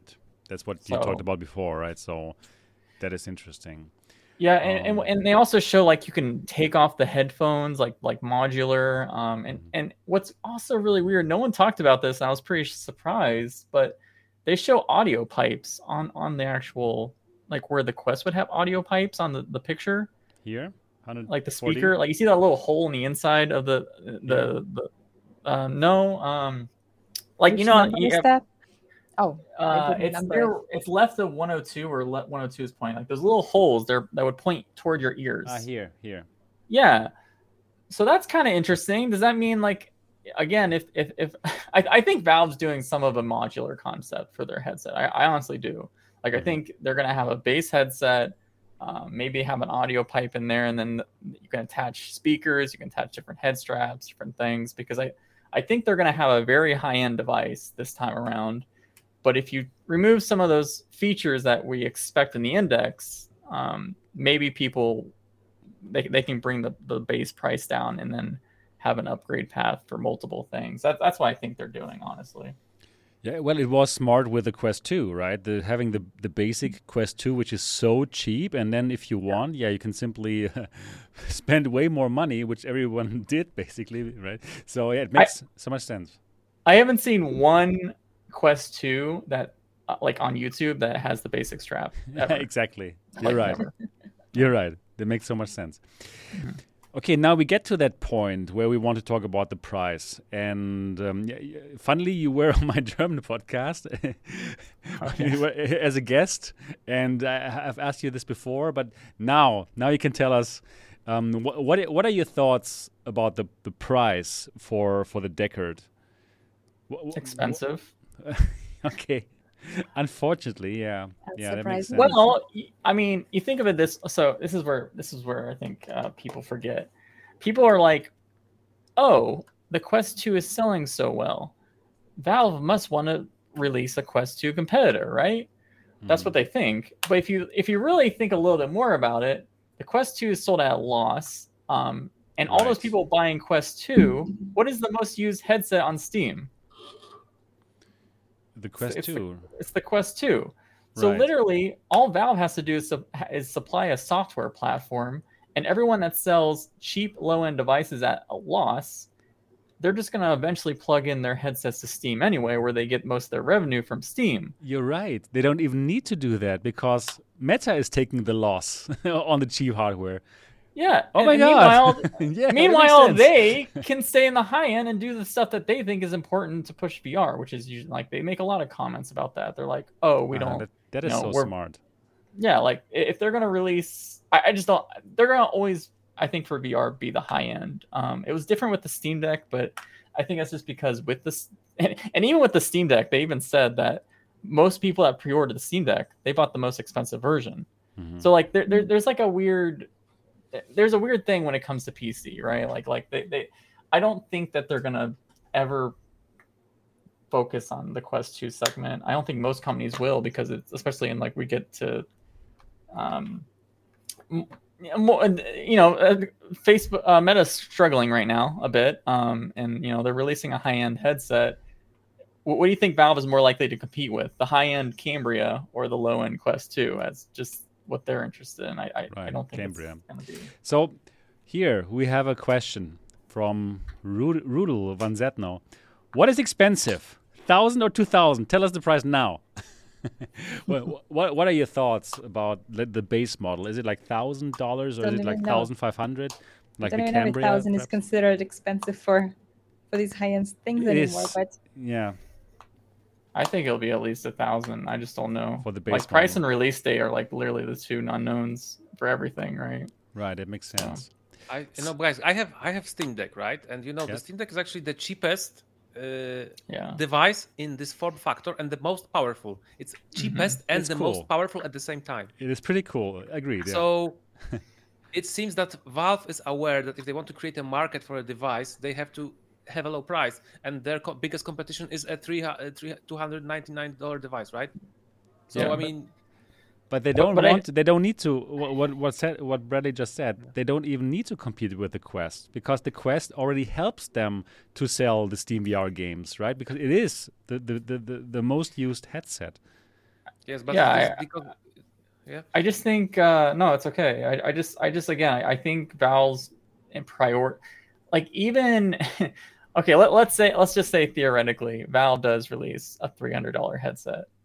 What is Meta gonna do? Probably. they're gonna release a $200 headset. Yeah. The Quest 2 it's gonna cost $200. Yeah, I don't want to be misunderstood. I didn't say that they should have it at the same price as Quest. I'm just saying they have to be like taken into account that they have a $300 competition and like price it accordingly. Like $1,000, I think is like makes sense. Yeah, so, I agree. Yeah, right. So Simplex, are you going to buy $1,000 Deckard? If it's $1,000 is my max price. If it's more expensive, I'm not going to buy it. It's $1,099. It could be €1,000 because we live in Europe, and it costs €1,049. Are you going to buy it? Well, that of course you're going to buy it. No. It was a rhetoric question. Yes, probably. If it's one or less, I will. All people who are watching this right now are going to buy it, I think. Tatiana, what about... Sorry, Simplex. Sorry, I cut you off. Wires. I want wireless. I finally want to get rid of wires in a good way, not with a compression and lag, and everything. Of course. That's going to be Meta. I'm sure it's going to be really good. Tatiana, what is your price where you would still buy it, but you would think, oh, God, okay, that is the max I would pay? I mean... I'm kind of with Simplex there. I was so excited about the wireless PCVR ability of the new Pimax that they are promoting, but the price is like over $2,000, I think. So that, I don't know if I would... I mean, I would maybe have to if I wouldn't get it a loaner for a review. I don't know if I would buy it just for... a review or something, but if it's $1,000 and I get that wire-free experience, and of course there's eye tracking and higher FOV, I don't think it's going to be $1,000. So something tells me it's going to be more than that. But if it is $1,000, heck yeah. Yeah, of course. I paid almost $1,000, €1,000 for HTC Vive in 2016. You're right. It makes sense. And it was worth even more than $1,000 now, right? With the inflation and everything. But I still use those base stations. Yeah, okay. Here you go. Here you go. I must laugh at mymyself because I bought a $3,000 HoloLens 2 and it's just sitting there and does nothing. But that's another thing. Oh, by the way, have you ever gotten your hand on that Steam Deck, Sebastian? Did you receive it at all? No, I didn't get it. Like, I cannot order it now. I had the pre-order, but then one day I got an email. Your pre-order doesn't work anymore. I don't have it. No way. Yeah, it's so sad. Are you kidding me? No, I'm not kidding you. Yeah. It's a fantastic device. Third world problems. I didn't get a Steam Deck. Oh, I mean, for you, it's it's also a job. I think you should talk to someone, contact support, or reach them out. Yeah, I'm famous. Exactly. I'm MRTV. Come on. Are you kidding me? Give me the thing. They need you. Yeah, right. I would make a video about it. Especially if they canceled your pre-order, you made a pre-order, they canceled. Yeah. Well, then I'm going to. You're right. I'm going to make you cry a little bit. Oh no, you're not going to show it now, are you? Oh, so nice. I was so busy and tired. I even forgot that I had it, and I came back home. You from forgot the hospital, that you had it. Because it came while I was in the hospital. I'm dying inside. Like, it's right there. I'm like, okay, it's not a good time, but I'll take care of it this weekend. You're so lucky. Yeah. How about you, Bradley? Do you have the Steam Deck? Yeah, right. Yeah, it's right here. Yeah. Oh my God, I'm the only person on this podcast who doesn't have it. I'm unhappy now. So, Bradley, what do you think about the deck? Like, what's your take? Yeah, tell us. I think so. Even though I have a really powerful rig, I actually never played flat games because I don't know. I think this is pathetic. But I think that time. Yeah. Well, no, it's not even that. It's like to sit down at my desk and play a AAA game, it's just not something I want to do anymore. So for a while I was not playing anything, but then I got the Steam Deck and they released Horizon Zero Dawn and I got to play that on a handheld in bed. Well, now my laziness has grown to 3 times and I'm actually playing those games because it just kind of supports that a little bit. I totally connect to that, Brett. I've grown so great, lazy. Guys, great. Enjoy your decks. Just sitting at the computer, just crunched over playing games anymore. That's why I love my PlayStation. Just kick back at the couch and playing on the big screen. So I'm going to see if this works for me, but the deck is like a Quest in a way because there's zero friction. You just turn it on and you can play, and you can just. The best thing is that the PCs don't offer, the consoles have it. You can just turn it off, and the game sits there waiting for you. Just like turn it on, the game is there, you continue playing. That's it's a good device, and like you can just like see where Valve is going just in general when you have the device. You see like the ideas, and like again, it's just one of those things where it's like Valve, no one was expecting that from Valve because no one watches Valve. But when they release something, they just do something. They do things that are big, you know? And I don't think a low-end Quest 2 competitor is something that Valve is going to ever do for VR. You're right. It makes sense that they go for the high end, for something really amazing that will please us VR enthusiasts. Mm-hmm. And we probably even would pay €1,200 Simplex. I think the $1,000 depends on the reviews, because I just figured out I can sell my Index. You're right. Yeah, exactly. You could sell your Index. Exactly. Okay, cool. Yeah, let's get back to Deckard. Is that the part now? Are you? Is it everything you found, or is there still something more that you would like to tell us? I think we pretty much hit all the bases perfectly. Perfect. Yeah. Great. So.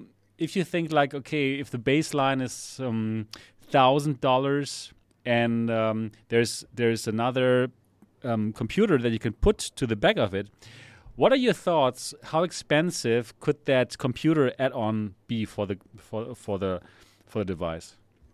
Like the Steam Deck, or more expensive because it's using those new AMD chips that you've been talking about? Well, the chips themselves. I mean, those chips are like slated for like 2024 to be mass produced. Okay, right. By that time, it can come later, right? The base model can come, I don't know, first, and then half a year or a year later. I think, right? That's what. And think about it this way: let's say they do a 2-year model for just compute units, or I have only patent proof about this, but imagine one day. Again, this is speculation. Don't get crazy. Yeah. I'm getting ready to get crazy now. Imagine Valve releases a Steam Deck 2, and they sell compute units that could slot into the entire housing for a Steam Deck 2, but also you could slot that out and put it onto a headset compute unit. Wow. So they're only like selling a modularity thing. Like it wouldn't surprise me if Valve did something weird like that. That just seems like something they might do, even though there's a lot of problems with that. But like, but not even just that. Like, if they do like a 2-year model of new compute units, like they continue their partnership with AMD. AMD has better SoCs every year. People can keep holding on to that Deckard, and then improve the standalone functionality every couple of years by only paying a very fraction of the price. Like the actual, like I mean, it doesn't even have a display or anything. Just like cooling and SoC and stuff. Like, that is such a good idea, especially if the optics are so nice already. If you already have 35 PPD or 40, you basically don't need the new optics. And then they can switch back to the other. Yeah, then they can switch back to the other side, the R&D side. They're like, okay, we've been releasing all these attachments. Now let's work on the optics side again. When we'll release that works with all your attachments for deck. Like that's where that's what I like. Just like a PC, that's what people do with their PCs. All makes sense now. Yeah, right. Just makes sense to me, but we'll see. There's a lot of modularity patents for Valve. That's why I kind of get those ideas as well. There's a lot of modularity, even for the Steam Deck. The original Steam Deck had a lot of modularity patents for it. Right. Yeah, super exciting. I love that thought that it might be modular and you just change the compute unit later, and then probably 4 years down the line, another optics model. Wow, that would be cool. Very cool. Yeah, wow. Bradley, so cool to hear all that stuff from you, from the person who found it. I love it. So thanks again for being on the show today. And I also think that for the next topic, you also have quite lots of thoughts, and we would love to talk with you about it. And it is Meta and Meta's research lab. So I saw your tweet where you were saying like, oh my goodness, it's so crazy that they showed all the stuff and all the stuff that you and me too, right? I also want to look at it, and we don't have it. but they showed it to us, like Mark Zuckerberg made a video that you were mentioning in your tweet, and this video is about all of the research that the Facebook Reality Labs are doing, or the Meta Reality Labs, and finally we're seeing where all the billions of funds are going into. So What they want to do, they want to reach a VR headset which is small, but which is indistinguishable from reality. Like, if you look through it, it looks as reality, right? And they said, like, even they have some Turing tests for optics, right? The Turing test is that if you chat with a computer, you cannot tell if this is a computer or a human. That's the Turing test. Mm-hmm. And now they also have some visual Turing test where they say, okay, you cannot distinguish anymore.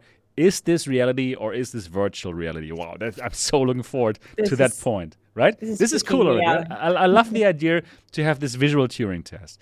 And in that video, first of all, they are telling us about the four big challenges that the tech has to overcome in order to make this happen, that you cannot distinguish between reality and virtual reality. And those four challenges are very focal. The ability to focus on arbitrary depth on the virtual scene with both essential focus functions. So right now, there's only one plane that you're focusing on, right? But in the best case, there would be you should be able to focus on something that is far away and on something that is close to you, and then the optics must change. Then the next big problem, distortion. Lenses inherently distort the light that passes through them, often creating artifacts like color separation, right? We know this chromatic aberration stuff, and pupil swim that make the existence of the lenses obvious. So this is something that has to be worked on. Then retina resolution. So having enough resolution in the display to meet or exceed the resolution power of the human eye. We talked about this today a bit, the PPD. Probably we need 60 PPD to make it really happen, but yeah, 35-ish, 40-ish, already pretty great. And then HDR, something that Bradley wanted to go deep into in today's show. I'm looking forward to that. So known as high dynamic range, simply to get things brighter. Because in reality, actually, when we see things in reality, like the sun, if we look into the sun, it's really bright, right? And we don't see that in VR headsets. And that's actually what is set to make things look real in reality. Like, if you're outside and then the sun reflects from a car and that's super bright and that pops so much that okay, we're in reality, and we don't have this yet with VR headsets.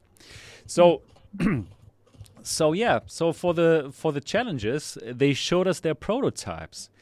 And for the very focal problem, for that for the different planes that you want to focus on, we already know about Half Dome prototype.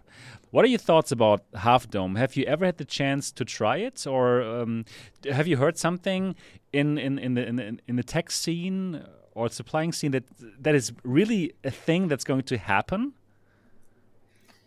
So I've done a lot of study. That was the one thing that blew my mind, was I literally spent the last year studying all these concepts. And I was like, oh, this is great. I love this. I'm never going to see these prototypes. And then all of a sudden, Meta releases a video showing these concepts. Like, I was like, okay, that's weird. But anyway, there's a lot of... So I went to SID last month, and Meta partnered with Kent State University, and they had something very similar to the Half Dome 3. It was liquid crystals doing a solid state varifocal, but it was like one layer that was able to dynamically slowly change the focus instead of stacking a bunch of layers, turning on and off. Mm-hmm. There's a lot of interest in this. There's a reason why they haven't figured out a better type of system since they've shown Half Dome 3. That's because the industry is working to that version, like using liquid crystals and polarizing, turning them on and off with voltages. It's probably the most likely way we're going to get varifocal in headsets. Valve, I've talked about this story before, but talking about supply chain and interest in this, Valve funded, like, it was almost $10 million, and this was back in 2018, to a company in the Research Triangle in North Carolina called Imagine Optics. And the point, and all they do, Imagine Optics, all they do is a lot of the stuff you see in these lenses that Meta's shown off, they, like the hollow cake stuff, varifocal. They just designed all of that, related to liquid crystals and like a hologram, optical elements. They did all that. Well, eventually Meta last year actually acquired Imagine Optics, just to show you like the interest from them. And there was also a huge lawsuit between Valve and them. It was a drama thing. But the industry is working toward this. Like Apple and Meta both are hiring all the best students from a college around here. And in Central Florida, we actually have a very large optics university. It's UCF, and like every single graduate is going to two companies, and it's Meta and Apple. And the supply chains are trying to develop these. I think VeraFoco is closer than people think. Like it's probably not this next generation, but I think it's like not greater than 5 years. We'll start seeing them actually in products. But yeah, a lot of hype for it right now. Great. So when you were at the SID and you saw that one prototype, how does it feel? Is it good? Probably it is good, right? But how does it work? So there is eye tracking and they can tell that you want to focus on something far away, or how does it work? So for that, it was a bench type prototype. It wasn't a headset. So it was on a table, and they were showing the dynamic. It's a super thin lens, by the way, like super thin, transparent. And they just show you like kind of like one of those like eye graphs where you use to test your eyes. And it just shows you slowly switching all the states to get that different focus. Mm-hmm. And it was a large aperture. Really, the problem with VeraFocal comes from like the size. Once you start increasing the FOV, it becomes more difficult to get all the liquid crystals to activate fast. So that's kind of the big problem, which is another reason why you don't want to see these large companies. They're not caring about bigger FOV, not because that adds another problem for VeraFocal and a lot of other things, but it feels like magic when you watch it happen. Honestly, like it is impressive, even in like a very exaggerated bench type prototype. And I think the big thing that VeraFocal will do, because everyone is switching, like Apple, Meta, for these high end devices, they're focusing heavily on hand tracking, right? Right. When you are looking at your hands, they're usually really close to your face generally. Well, that's a huge problem in VR devices because usually the software is set to see 2 meters out exactly for that focus. So when you look at your hands, they're not going to be accommodating correctly. So it's a very important issue for these companies because of just that one reason. They want everything to be hands. They want to be able to do everything with hands. Right. Wow, I'm looking forward to VeraFocal. Simplex, do you think it's something that's going to blow you away, or are you not thinking so much about this VeraFocal right now? Like I'm not thinking so much about it right now. I mean, I'd love to have it. I mean, this is a really next gen feature, but I'm afraid there's so much technical problems with it. It has to be It used to have to be mechanical, right? Before. Yeah, but now not anymore. Yeah, but that all depends on what kind of compromises will have to be made for it to work. Because obviously there will be some compromises, but yeah, I'd love to have it. Also, again, the price, you know. Yeah, if it's $3,000, they can have the best varifocal in the world, but I'm not going to use it because I can't afford it. Yeah, makes sense. Right. But it's great they're working on it, you know. I think really glad they're doing something. It's fantastic too. It's cool to see that. Yep. Another problem that they talked about were these, the high resolution, so that we have this kind of. Super high retina display, how Apple coined the term. And they also showed a prototype for this, Butterscotch, they call it. And Butterscotch, it has the Elite strap. I really hope it didn't break here. You see that? It's the Elite strap.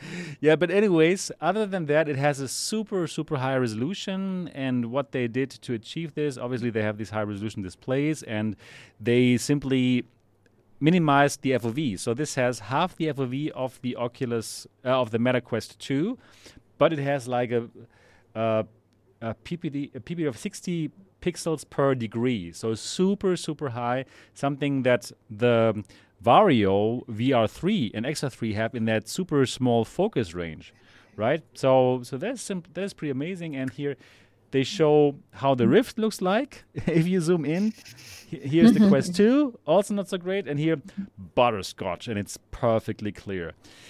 Beautiful. Yeah, obviously, we want that. It's interesting to see how these companies kind of produce or try to produce the headsets in bulk.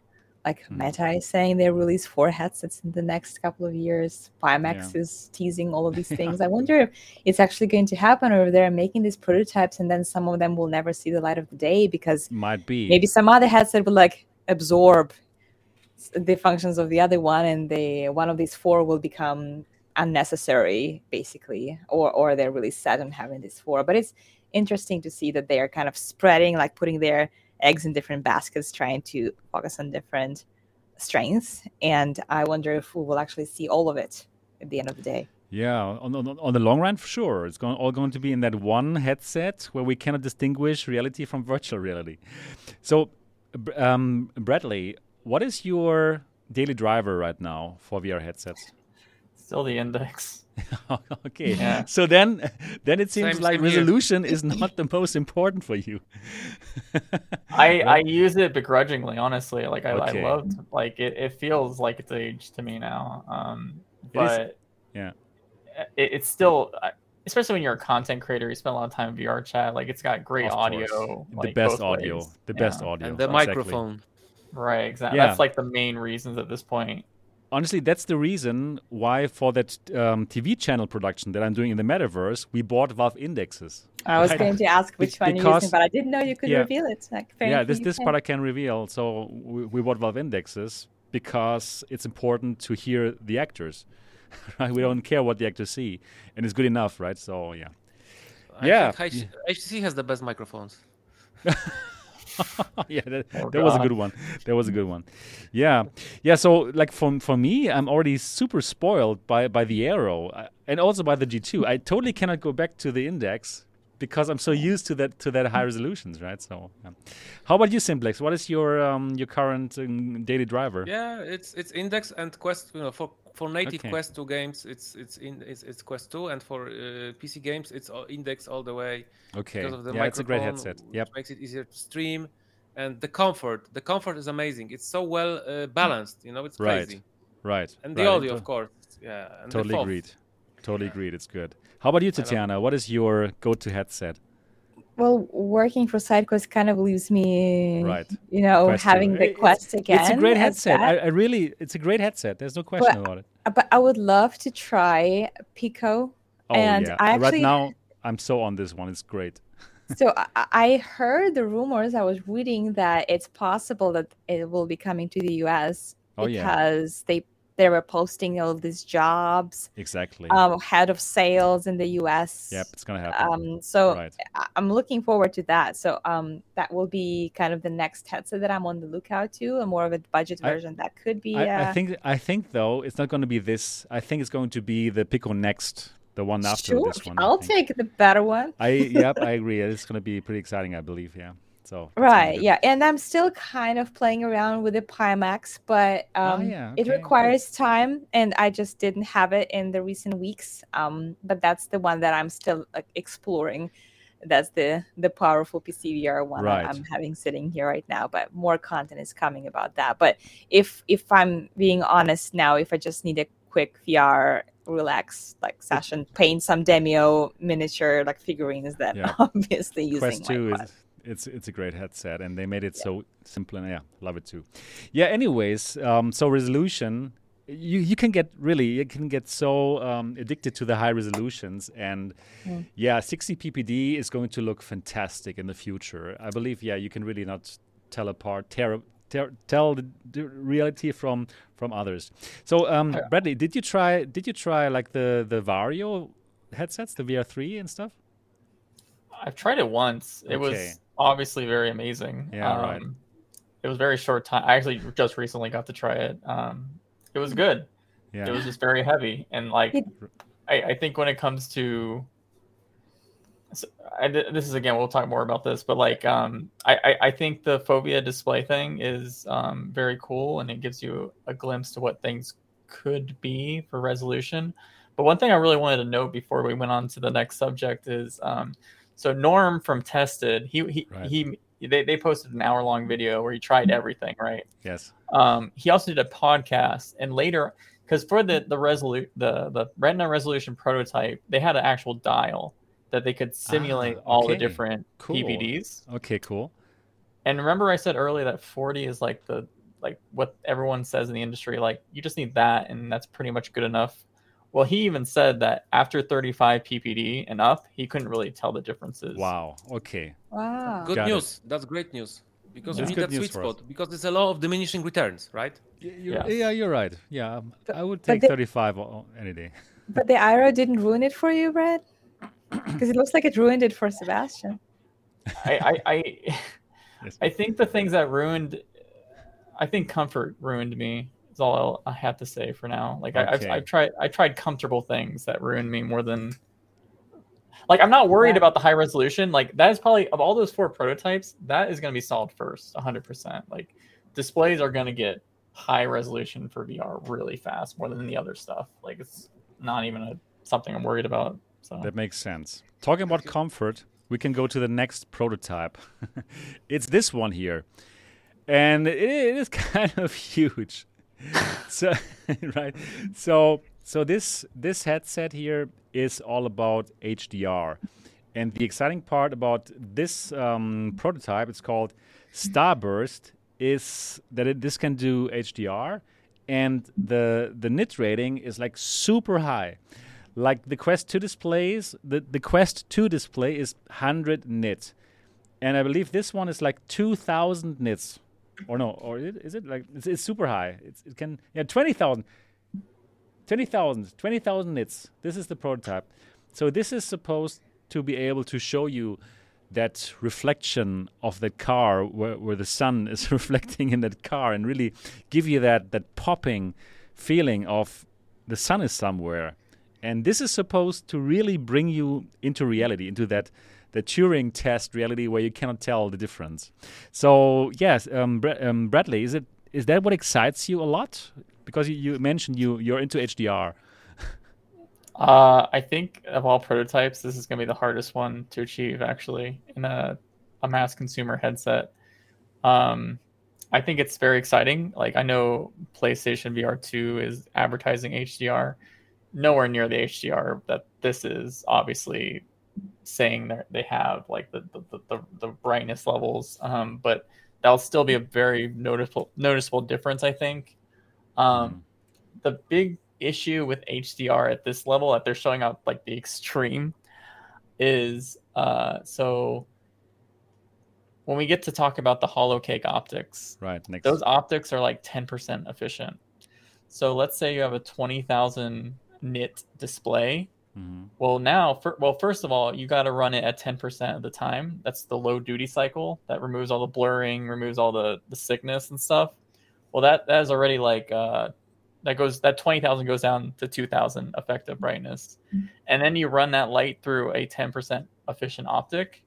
That's like that's 200 nits, which is around the standard nits we're getting today. So it's very difficult. You'll have to basically make the decision: do you want a heavy display with very simple optics with super bright displays, which I don't think the bright displays are going to be difficult at all, actually. I think there's a lot of huge things happening for brightness and displays. But the issue is every company is going to want super thin form factor headsets, because that's what gets people into the mainstream. So that's a hard problem to solve. I'm not getting too excited for it. Like, there's going to be HDR headsets, and they're going to help, but they're not going to be like this for a while. Yeah, that makes sense. Yeah. It would be tough to wear this. Anyways, well, the PSVR 2 that we are all excited about is also going to have HDR as one of the first VR headsets, right? Does that excite you, Bradley? What are your thoughts about it? Yeah, I think it's no. I do think it's great. Like, I think it's awesome that they're doing it.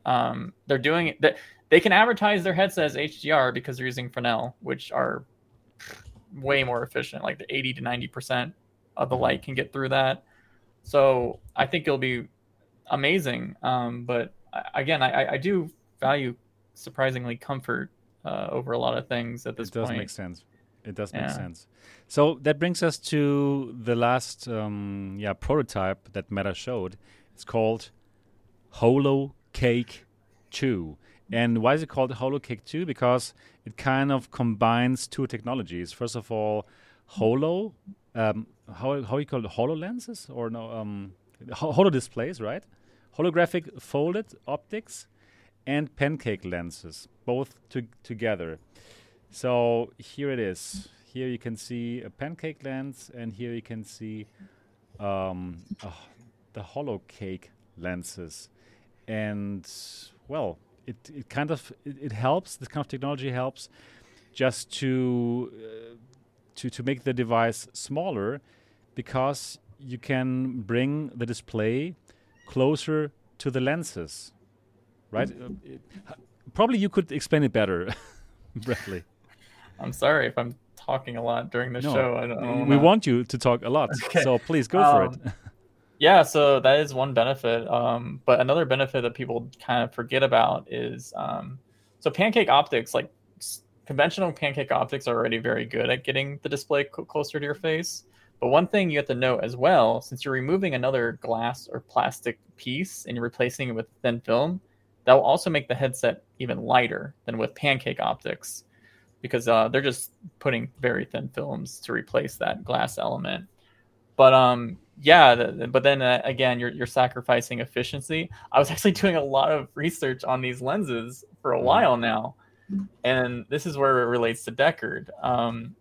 What was it, like last September? Ars Technica was the company, the media company that had sources that knew about Valve Deckard that confirmed that I was not insane about that one thing, and they were saying that the sources linked to a public Facebook research document and said these are the optics that Valve was looking into for their next headset.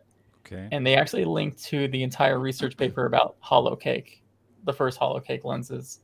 So it's very interesting to me that you see of all these different systems, they show hollow cake has like the most, like when you see the hollow cake prototype, it looks the most ready, right? Like consumer ready than everything. Yeah, we want this, right? Yeah, and it wouldn't surprise me if this is way sooner from all the large companies than Meta's kind of letting on. The big issue with these lenses is that they're using laser. They're using like laser light to get through these holographic optical elements, because you want very collimated light and also anti-reflection coating, because every LED source, this includes OLED or the mini LEDs you put behind LCDs, they give off Lambertian light, which is very like spreads everywhere, okay, like a lamp. These lenses will pretty much ruin that light. Like you waste a ton of efficiency. So you have to figure out ways to make the light more like a laser and like put it more directional. And that's kind of been like the big thing with these lenses. And that's expensive right now. Right. There are ways to do it. There are actually, it's not getting as expensive anymore. With mini LEDs, they're using directional backlights, which are basically like the big word of the day is micro lens arrays. So they can put it on top of backlights or on top of like OLED displays. These tiny, like 10 micron little lenses, Fresnel lenses, that direct the lights from each pixel into a more collimated line. So you would need something like that to do with these lenses, which companies are already trying to do this already for VR displays, because companies are trying to get way higher brightness displays without, because that's another thing. If you put micro lens arrays on top of a display, you get more nits. So that goes back to our HDR prototype discussion, where companies want higher brightness displays without wasting more power. So they're figuring out passive ways to increase the nits and also direct the light more collimated. So I think it's I think hollow cake's gonna be not as far away as people think, in my opinion. Okay. I think it's an expensive problem right now, but it's gonna come down in price very fast, I think. Okay, this seems so interesting. So I'm just going to read out what Road to VR wrote to explain how that technology works. These are essentially thin holographic films that have a hologram of a traditional lens embedded within them. Even though they are thin, they manipulate light similarly to the thicker lenses which they are modeled from. Isn't that crazy? It's some hologram that looks like a traditional lens, and because of that, it will also, manipulate the light like a normal lens does, but as a little holographic film. oh my goodness, isn't that crazy? I think it's pretty fascinating. So yeah, that helps to make one more thing. Sorry, because I love this topic. Yeah, sure. Please go ahead. It's so cool. So you know, with displays, they always have 3 pixels: red, green, and blue. These are called volume holograms. These little things, and the way they work. So all color is it's a certain nanometer wavelength of light. So like red is like, you know, I forgot the numbers, so I'm not going to say it, but like, for example, like red might be 700 nanometers, blue might be 500, green might be 200. With holograms, with volume holograms, you can actually control how much of that wavelength comes through. So if you have a display that's like too red, you can actually fix the contrast values by doing these holograms to make the colors even better contrast. So that's another benefit of this technology. Okay, wow. This is so fascinating. Love it. And yeah, really that prototype, it looks so ready, right? It looks like they could sell it tomorrow. Oh my God. It's so interesting. HoloCake 2. Yeah, and then of course the Cambria, it's not a prototype, like Bradley said, it's finished, it's ready. So what are we looking at? Holiday 2022 or for the Cambria or earlier? Everyone's expecting in the supply chain that they're gonna like release it during Connect, which is usually September, October. That's what everyone says. Yeah, I think that's probably a good guess. It's gonna happen. We're all expecting it last year, so they're already 1 year late. Yeah. Well, I'm excited about it, but like the standard gamer probably not. Simplex, right? You're a gamer. What are your thoughts about Cambria? Is it a buy for you? They said it's going to be significantly more expensive than $800, right? Yeah, right. Exactly. so probably not. Why? I mean, you know what? Maybe I'd buy it, but I already have I already kickstarted. I pre-ordered on Kickstarter. The links are one. Ah, yeah. Okay, that's good. And that's fun. And also, I risked a lot the Arpara one. Oh, I made a risk. I was not so excited about it. I know. I watched your video, of course. Yeah, okay. You're good. Thanks. I just risked. It's just a risk. I know that's, you know, it was a calculated risk. Yeah. So now my budget is empty. I don't have any more money for future headsets. Got it. Tatiana, what are your thoughts about the Cambria? Okay, so the thing about it, you know, it's Meta, the boogeyman, but the boogeyman has the money, right? So if the boogeyman has the money, it means that they have the means to make it to the level that you're not actually risking as much as you would if you're investing in something like Arpara.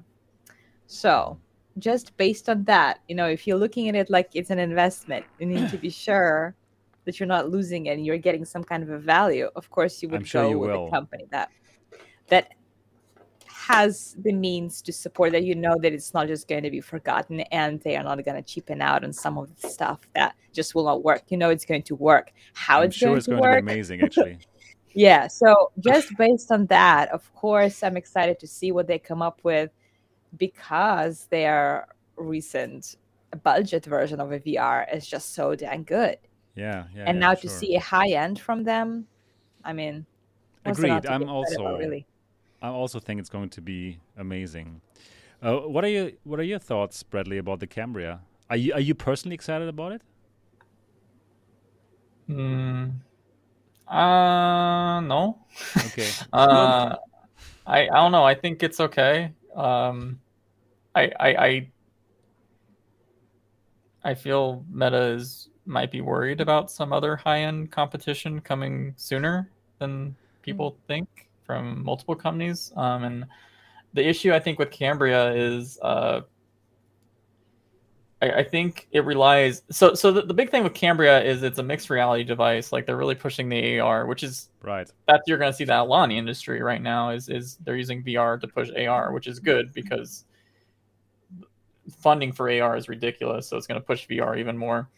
But at the same time, you need like killer apps to really push that, and I think Meta really is not actually that good at first party apps in general, so I don't know what they're going to announce software wise to make all this expensive headset that it's got some cool stuff in it. It's got like the best thing I think is more exciting for me is the eye and face tracking built in. Like that's the things that interest me in the small form factor. But for you as a VR chat fan, probably that's interesting. Agreed. And I'm not even sure if I would be able to have those working on PC. I don't know what driver support they're going to give for that and stuff. So I don't know. I'm just. I could be interested in Cambria if they offered good streaming to PC, wireless to PC. Yeah, probably they would have Wi-Fi 6E, and it's probably great. I'm quite sure. However, I also think that for the next headsets, it's going to be tough for Meta, right? Even though they have this huge head start, but the Cambria is way more expensive, and there will be competition, right? The Pico next, the one that comes after this, probably going to come to the US, and it's not going to be the AR thing. It's going to be focused on gaming. Right, it's probably a Cambria that's about gaming, and that's going to be way cheaper. And I believe it's going to be a bit tough for them. Yeah, we'll see. It's going to be very, very, very interesting. And the PSVR 2. I just think with Cambria, it's the first product we've had from Meta in a while where they're clearly taking a profit on hardware. So I'm just not sure. Because the Quest 2 was successful because it was cheap. They were taking like either they're selling at cost or they're selling at like a loss. So they're losing money for every single one. I mean, remember when the Oculus Rift came out against the Vive, like this random HTC company partnered with Valve, like people were talking more, at least online, about Vive back then. And, you know, I don't know. Well, I admit that I do have my my biases, but like, I'm not sure if they're going to compete against companies that are also releasing high-end, and they have better platforms in general. Yeah, let's see. It's going to be very interesting. So the last topic that we're going to talk about, not so long, but also we would like to talk about it, it's the Apple headset. Yeah. Finally, it's going to come out next year. That's what we heard since a couple of years, but it seems like it's going to happen. So Ming-Chi Kuo that you mentioned says that it's likely to release the mixed reality headset in January 2023. And I have actually also heard that from industry insiders, if I might say so. So, it seems to be happening soon. And it would kind of make sense because they can also, like Apple cannot let Meta have such a huge head start with the Cambria, right, which is kind of a similar device with this pass-through, with the color pass-through. So it would make sense that they also come out soonish, right? If now Cambria comes out, after Connect, and then there's a couple of months, and then this comes out, it would make sense. So, Bradley, what are your information? I know that you're a very well-informed guy. And industry insiders keep feeding you with all these juicy tidbits of information. So would you also think that this is a possibility that the Apple headset finally is coming out in January? I think it's happening. I do. I was actually surprised. It's happening, people. Oh my god! No, I was talking to someone in the industry earlier this year. Not that much earlier, but a little bit earlier, and they were like, I just heard from a guy. I already trust that person, and then when he says I heard from a guy I trust, it's always I hear from a guy, I heard from a guy.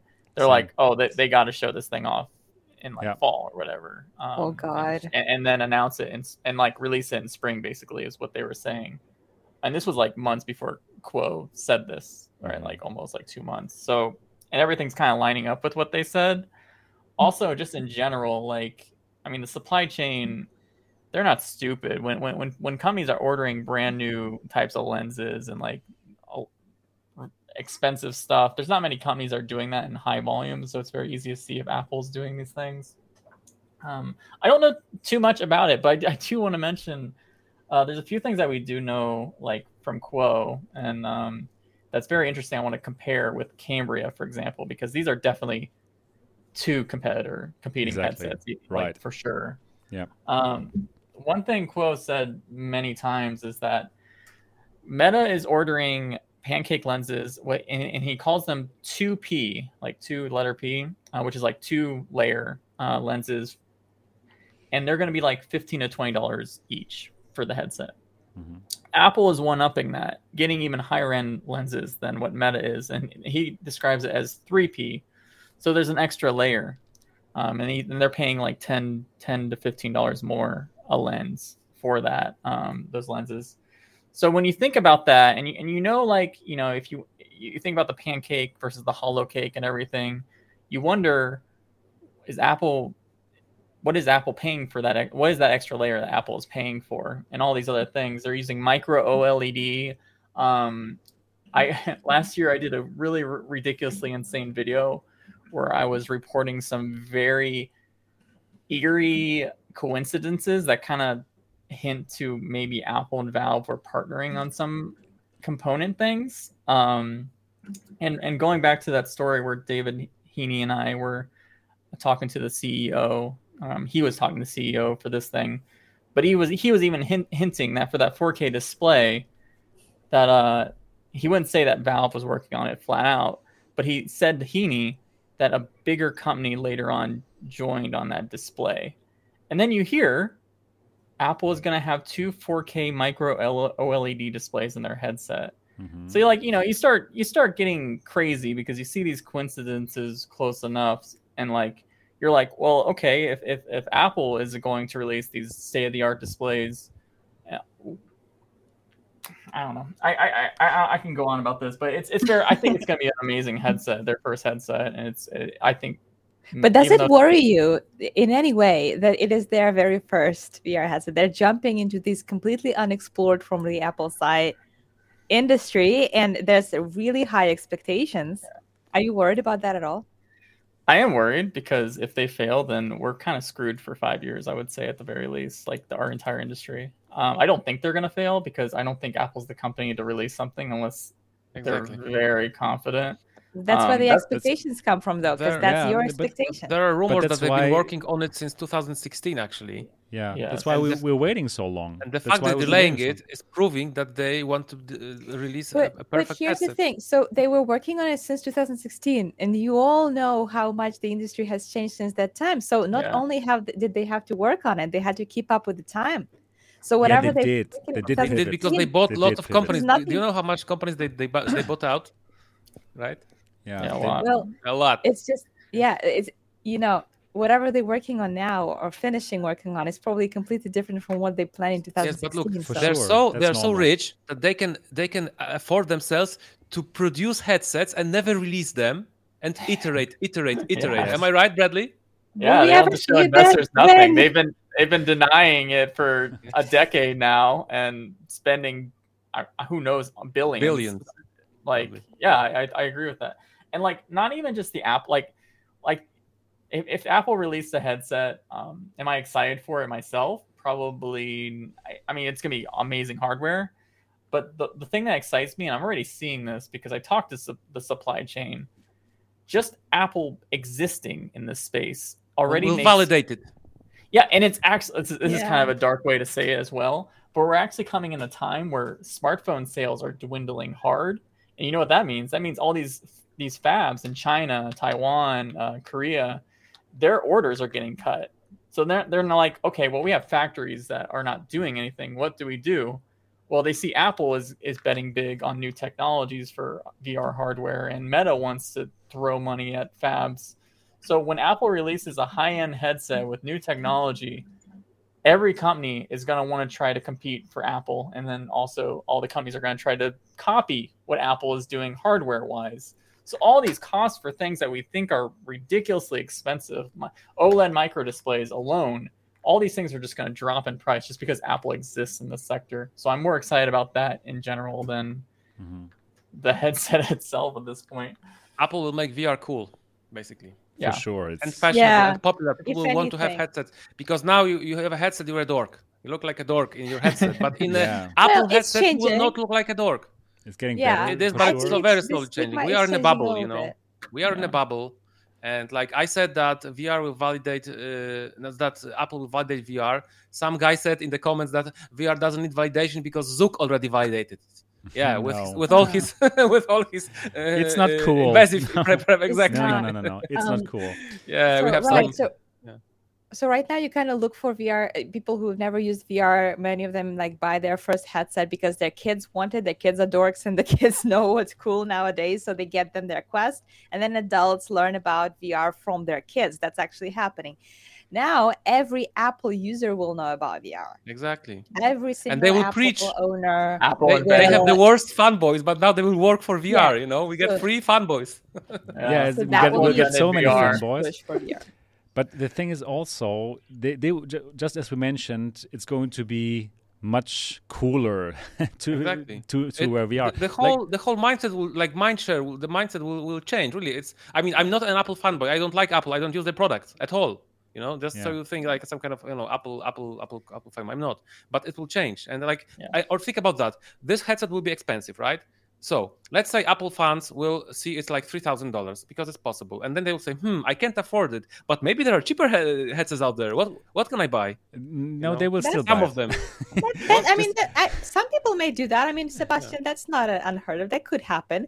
As long as the VR will be out there. It will be out there more than it is now. So that alone is worth seeing what they're coming up with. For sure. And what I really believe is that people will wear the Apple headset also in public. Like I foresee that in Starbucks we're gonna see some people who wear the Apple headset. Like I would never wear the Oculus Quest in public, and neither would you. Probably also not Cambria. But Apple, I know that they will design something that is so amazing and that is so beautiful and well designed that we might see people wearing it in Starbucks. Now you're just hyping it up. Apple made the notch cool. Something that's horrible. Oh, okay. They made it cool. Yeah. They made the notch cool. That's like mic drop. yeah, that's gonna be really funny. Well, it's like how they said one of the features that the Apple headset will have, and they've been wanting it since 2018 as an early prototype, is the reverse pass-through. So they're going to have like an OLED display on the outside just to show eyes. Like that sounds so silly to us, honestly right now, right? It sounds creepy somehow. It sounds creepy. And okay, let me just say, this is a random prediction. I bet you they'll only show animoji eyes or memoji eyes. I doubt it's going to be real life eyes. But anyway, which will kind of be cute. But you're right. I heard they had lots of problems with that because it's lots of energy. It gets hot. Yeah. And it really set them back, this screen. But they still wanted to do it. They're just mad lads on this. You know? Yeah. But what I'm saying is everyone that talks about reverse pass-through as a concept, they're like, that is the silliest thing. Why are they wasting time on that? But even Meta, they showed off that mirror lake concept. And what was one of the features they show off in that? They show off the reverse pass-through on the front of the mirror lake. So that's funny. It, everyone's going to copy it as soon as it happens, in the industry. I'm so looking forward to that super high quality color pass-through that the Apple headset probably is going to give us. So at AWE, I did the Vario demo of their XR3 headset, which has a very nice pass-through, and I was doing the demo, and then the demo was over, but I kept wearing the headset, talking to the people, because the pass-through is so good. And that's also what I can imagine for that super sleek headset, which has so many cameras, which are supposedly going to give us that beautiful color pass-through on these super high resolution 8K display, right? So, yeah, I believe that people are simply going to wear it and run around with it because the pass-through is so good. Probably they're going to forget that they wear it. Yeah, that's what I think. Wow, well, you're really expecting the future from them. I don't know. Am I the only one who's seriously concerned about how much expectation people have from this headset? Really? Looking forward to be proven wrong. Yeah, right. Let's see how it goes. And I was my whole life, I was an Android and PC guy until I recently changed to the MacBook Air M1, which is now driving this channel, $1,000 notebook. And it's amazing. I love it. I'm subscribing. So, okay. Don't do that. No, I believe you. I totally believe you. It's really, I'm sold. It's life is too short not to use Apple products. I have if you use it every day, of course. It's so good. Wow. The ecosystem integration is amazing. Like, imagine how the goggles will integrate with your phone, like with your iPhone, with all the Apple products. They will have amazing integrations. Right. Amazing. That is true. They have that ahead of the game because now, like in the US, I don't know, 90% of people have iPhones, so they already have this preset for success. They just have to. Everyone already has an AR device. This is LiDAR. It has cameras. Exactly. That. And well, thanks to that, they already have like a huge library of apps that will suddenly work on that headset, like thousands. Mm-hmm. And it's going to be way better than this phone AR. I don't like to run around like holding that AR, the phone. Catching Pokemon. Yeah, exactly. But then it's going to be there on the headset day 1 or day 2, right? So the Apple headset may be the first Apple device I actually buy, you know. yeah, you will buy it for sure. But then but then you need more Apple devices. You can't just buy one Apple device. They're going to trap us in their ecosystem. I actually got a work phone, which is iPhone 13. Okay. I can't use because I'm not used to it, because I've been using Android for like 12 years. I can't get used to it, but I have it. So, you know. This is my first Apple phone too, and it took me a while, especially because I don't have anything else. So I can't really enjoy the perks of like seamless integration that my husband does. So I don't know. Right. I don't know. So last question for today's podcast, Simplex. What is the maximum amount of money you would pay for the Apple headset? 2,000. Okay. Because it's Apple. Okay, 2,000. Bradley, how much would you pay for it?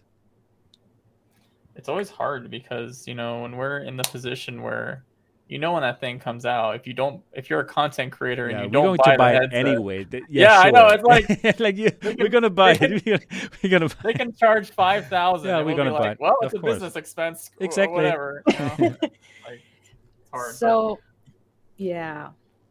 How about you, Tatiana? When was the first time we ever heard about that Apple VR? Was it a year ago or something? No, like 3 or 4. Longer. 3, yeah. Longer? For sure. Totally. Yes. Well, for me, I think maybe it was 2 years ago or a year and a half. And I was just like starting with the channel then or something. And so going back to this topic that everybody loves Apple, whoever uses it, they already just like, just get it, whatever. My husband is a big fan of Apple. So we were talking like, okay, imagine it's coming like next year. My channel is like 2,000 people subscribed to my channel at the time. Imagine if we got it, it's like, we're going to get it. We're probably going to get it. He wasn't even interested in a VR that much, but he loves Apple. So that was enough for him to kind of think, well, this is just going to be cool because it's Apple. So we are going to pool finances and get it because it's going to be cool. So now that I'm more into the content creation in the VR field, it is a business expense, but I also know that it's going to be interesting for both, not just for me.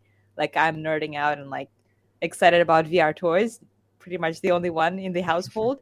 Now there's someone else who's going to be excited about this new headset. So I believe that we're going to get it. No matter how expensive it is. Every content creator will have it. I mean, of course. As long as it's not like a car, a price of a small car. Right. Yeah, well, as I told you before, I paid 3,000 euros for the HoloLens 2. So, yeah, I'm going to buy that for sure anyways. Yeah, it's going to be exciting. Cool. Yeah. Okay. Wow. What an amazing episode. It was really great. 2 hours and 80 minutes. Thanks so much again, Bradley, for sharing all of the insight with us. That was really fantastic. Thanks for your time. Hope you enjoyed it as well. And also thanks to Simplex to be back on the show. Hopefully you're going to come again. I will. I hope for both of you. I've tried to be really, behave well. yeah. You did. You did behave well. No worries. Everything great. So great to have you on the show as well. And of course, great, Tatiana, to see you again, and looking forward to have you on season 3 as well, of course, of the Next Dimension podcast. Yep. That's Bradley, you're a legend. Keep up the good work. You know? Yeah, of course. Yeah, thanks for jumping in and shedding light on everything that we. Exactly. That was an amazing episode. I'm sorry if I blinded you all. No. Yeah, that was amazing. So if the people are watching this, you 256 people, if you enjoyed the show, give it a thumbs up now, right now. Give it a thumbs up.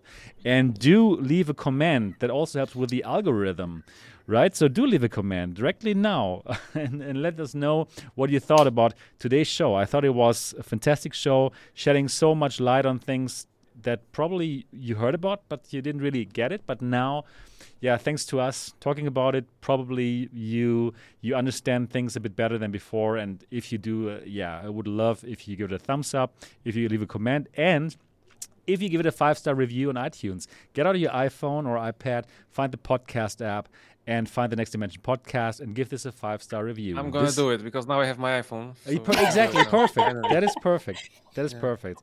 And that wraps up season 2 of the Next Dimension podcast. Wow. I love doing this podcast and I can't wait for season 3. So I'm looking forward to see everyone, and thanks and see you all next time. Bye-bye. See ya. Yo, bye. Take care.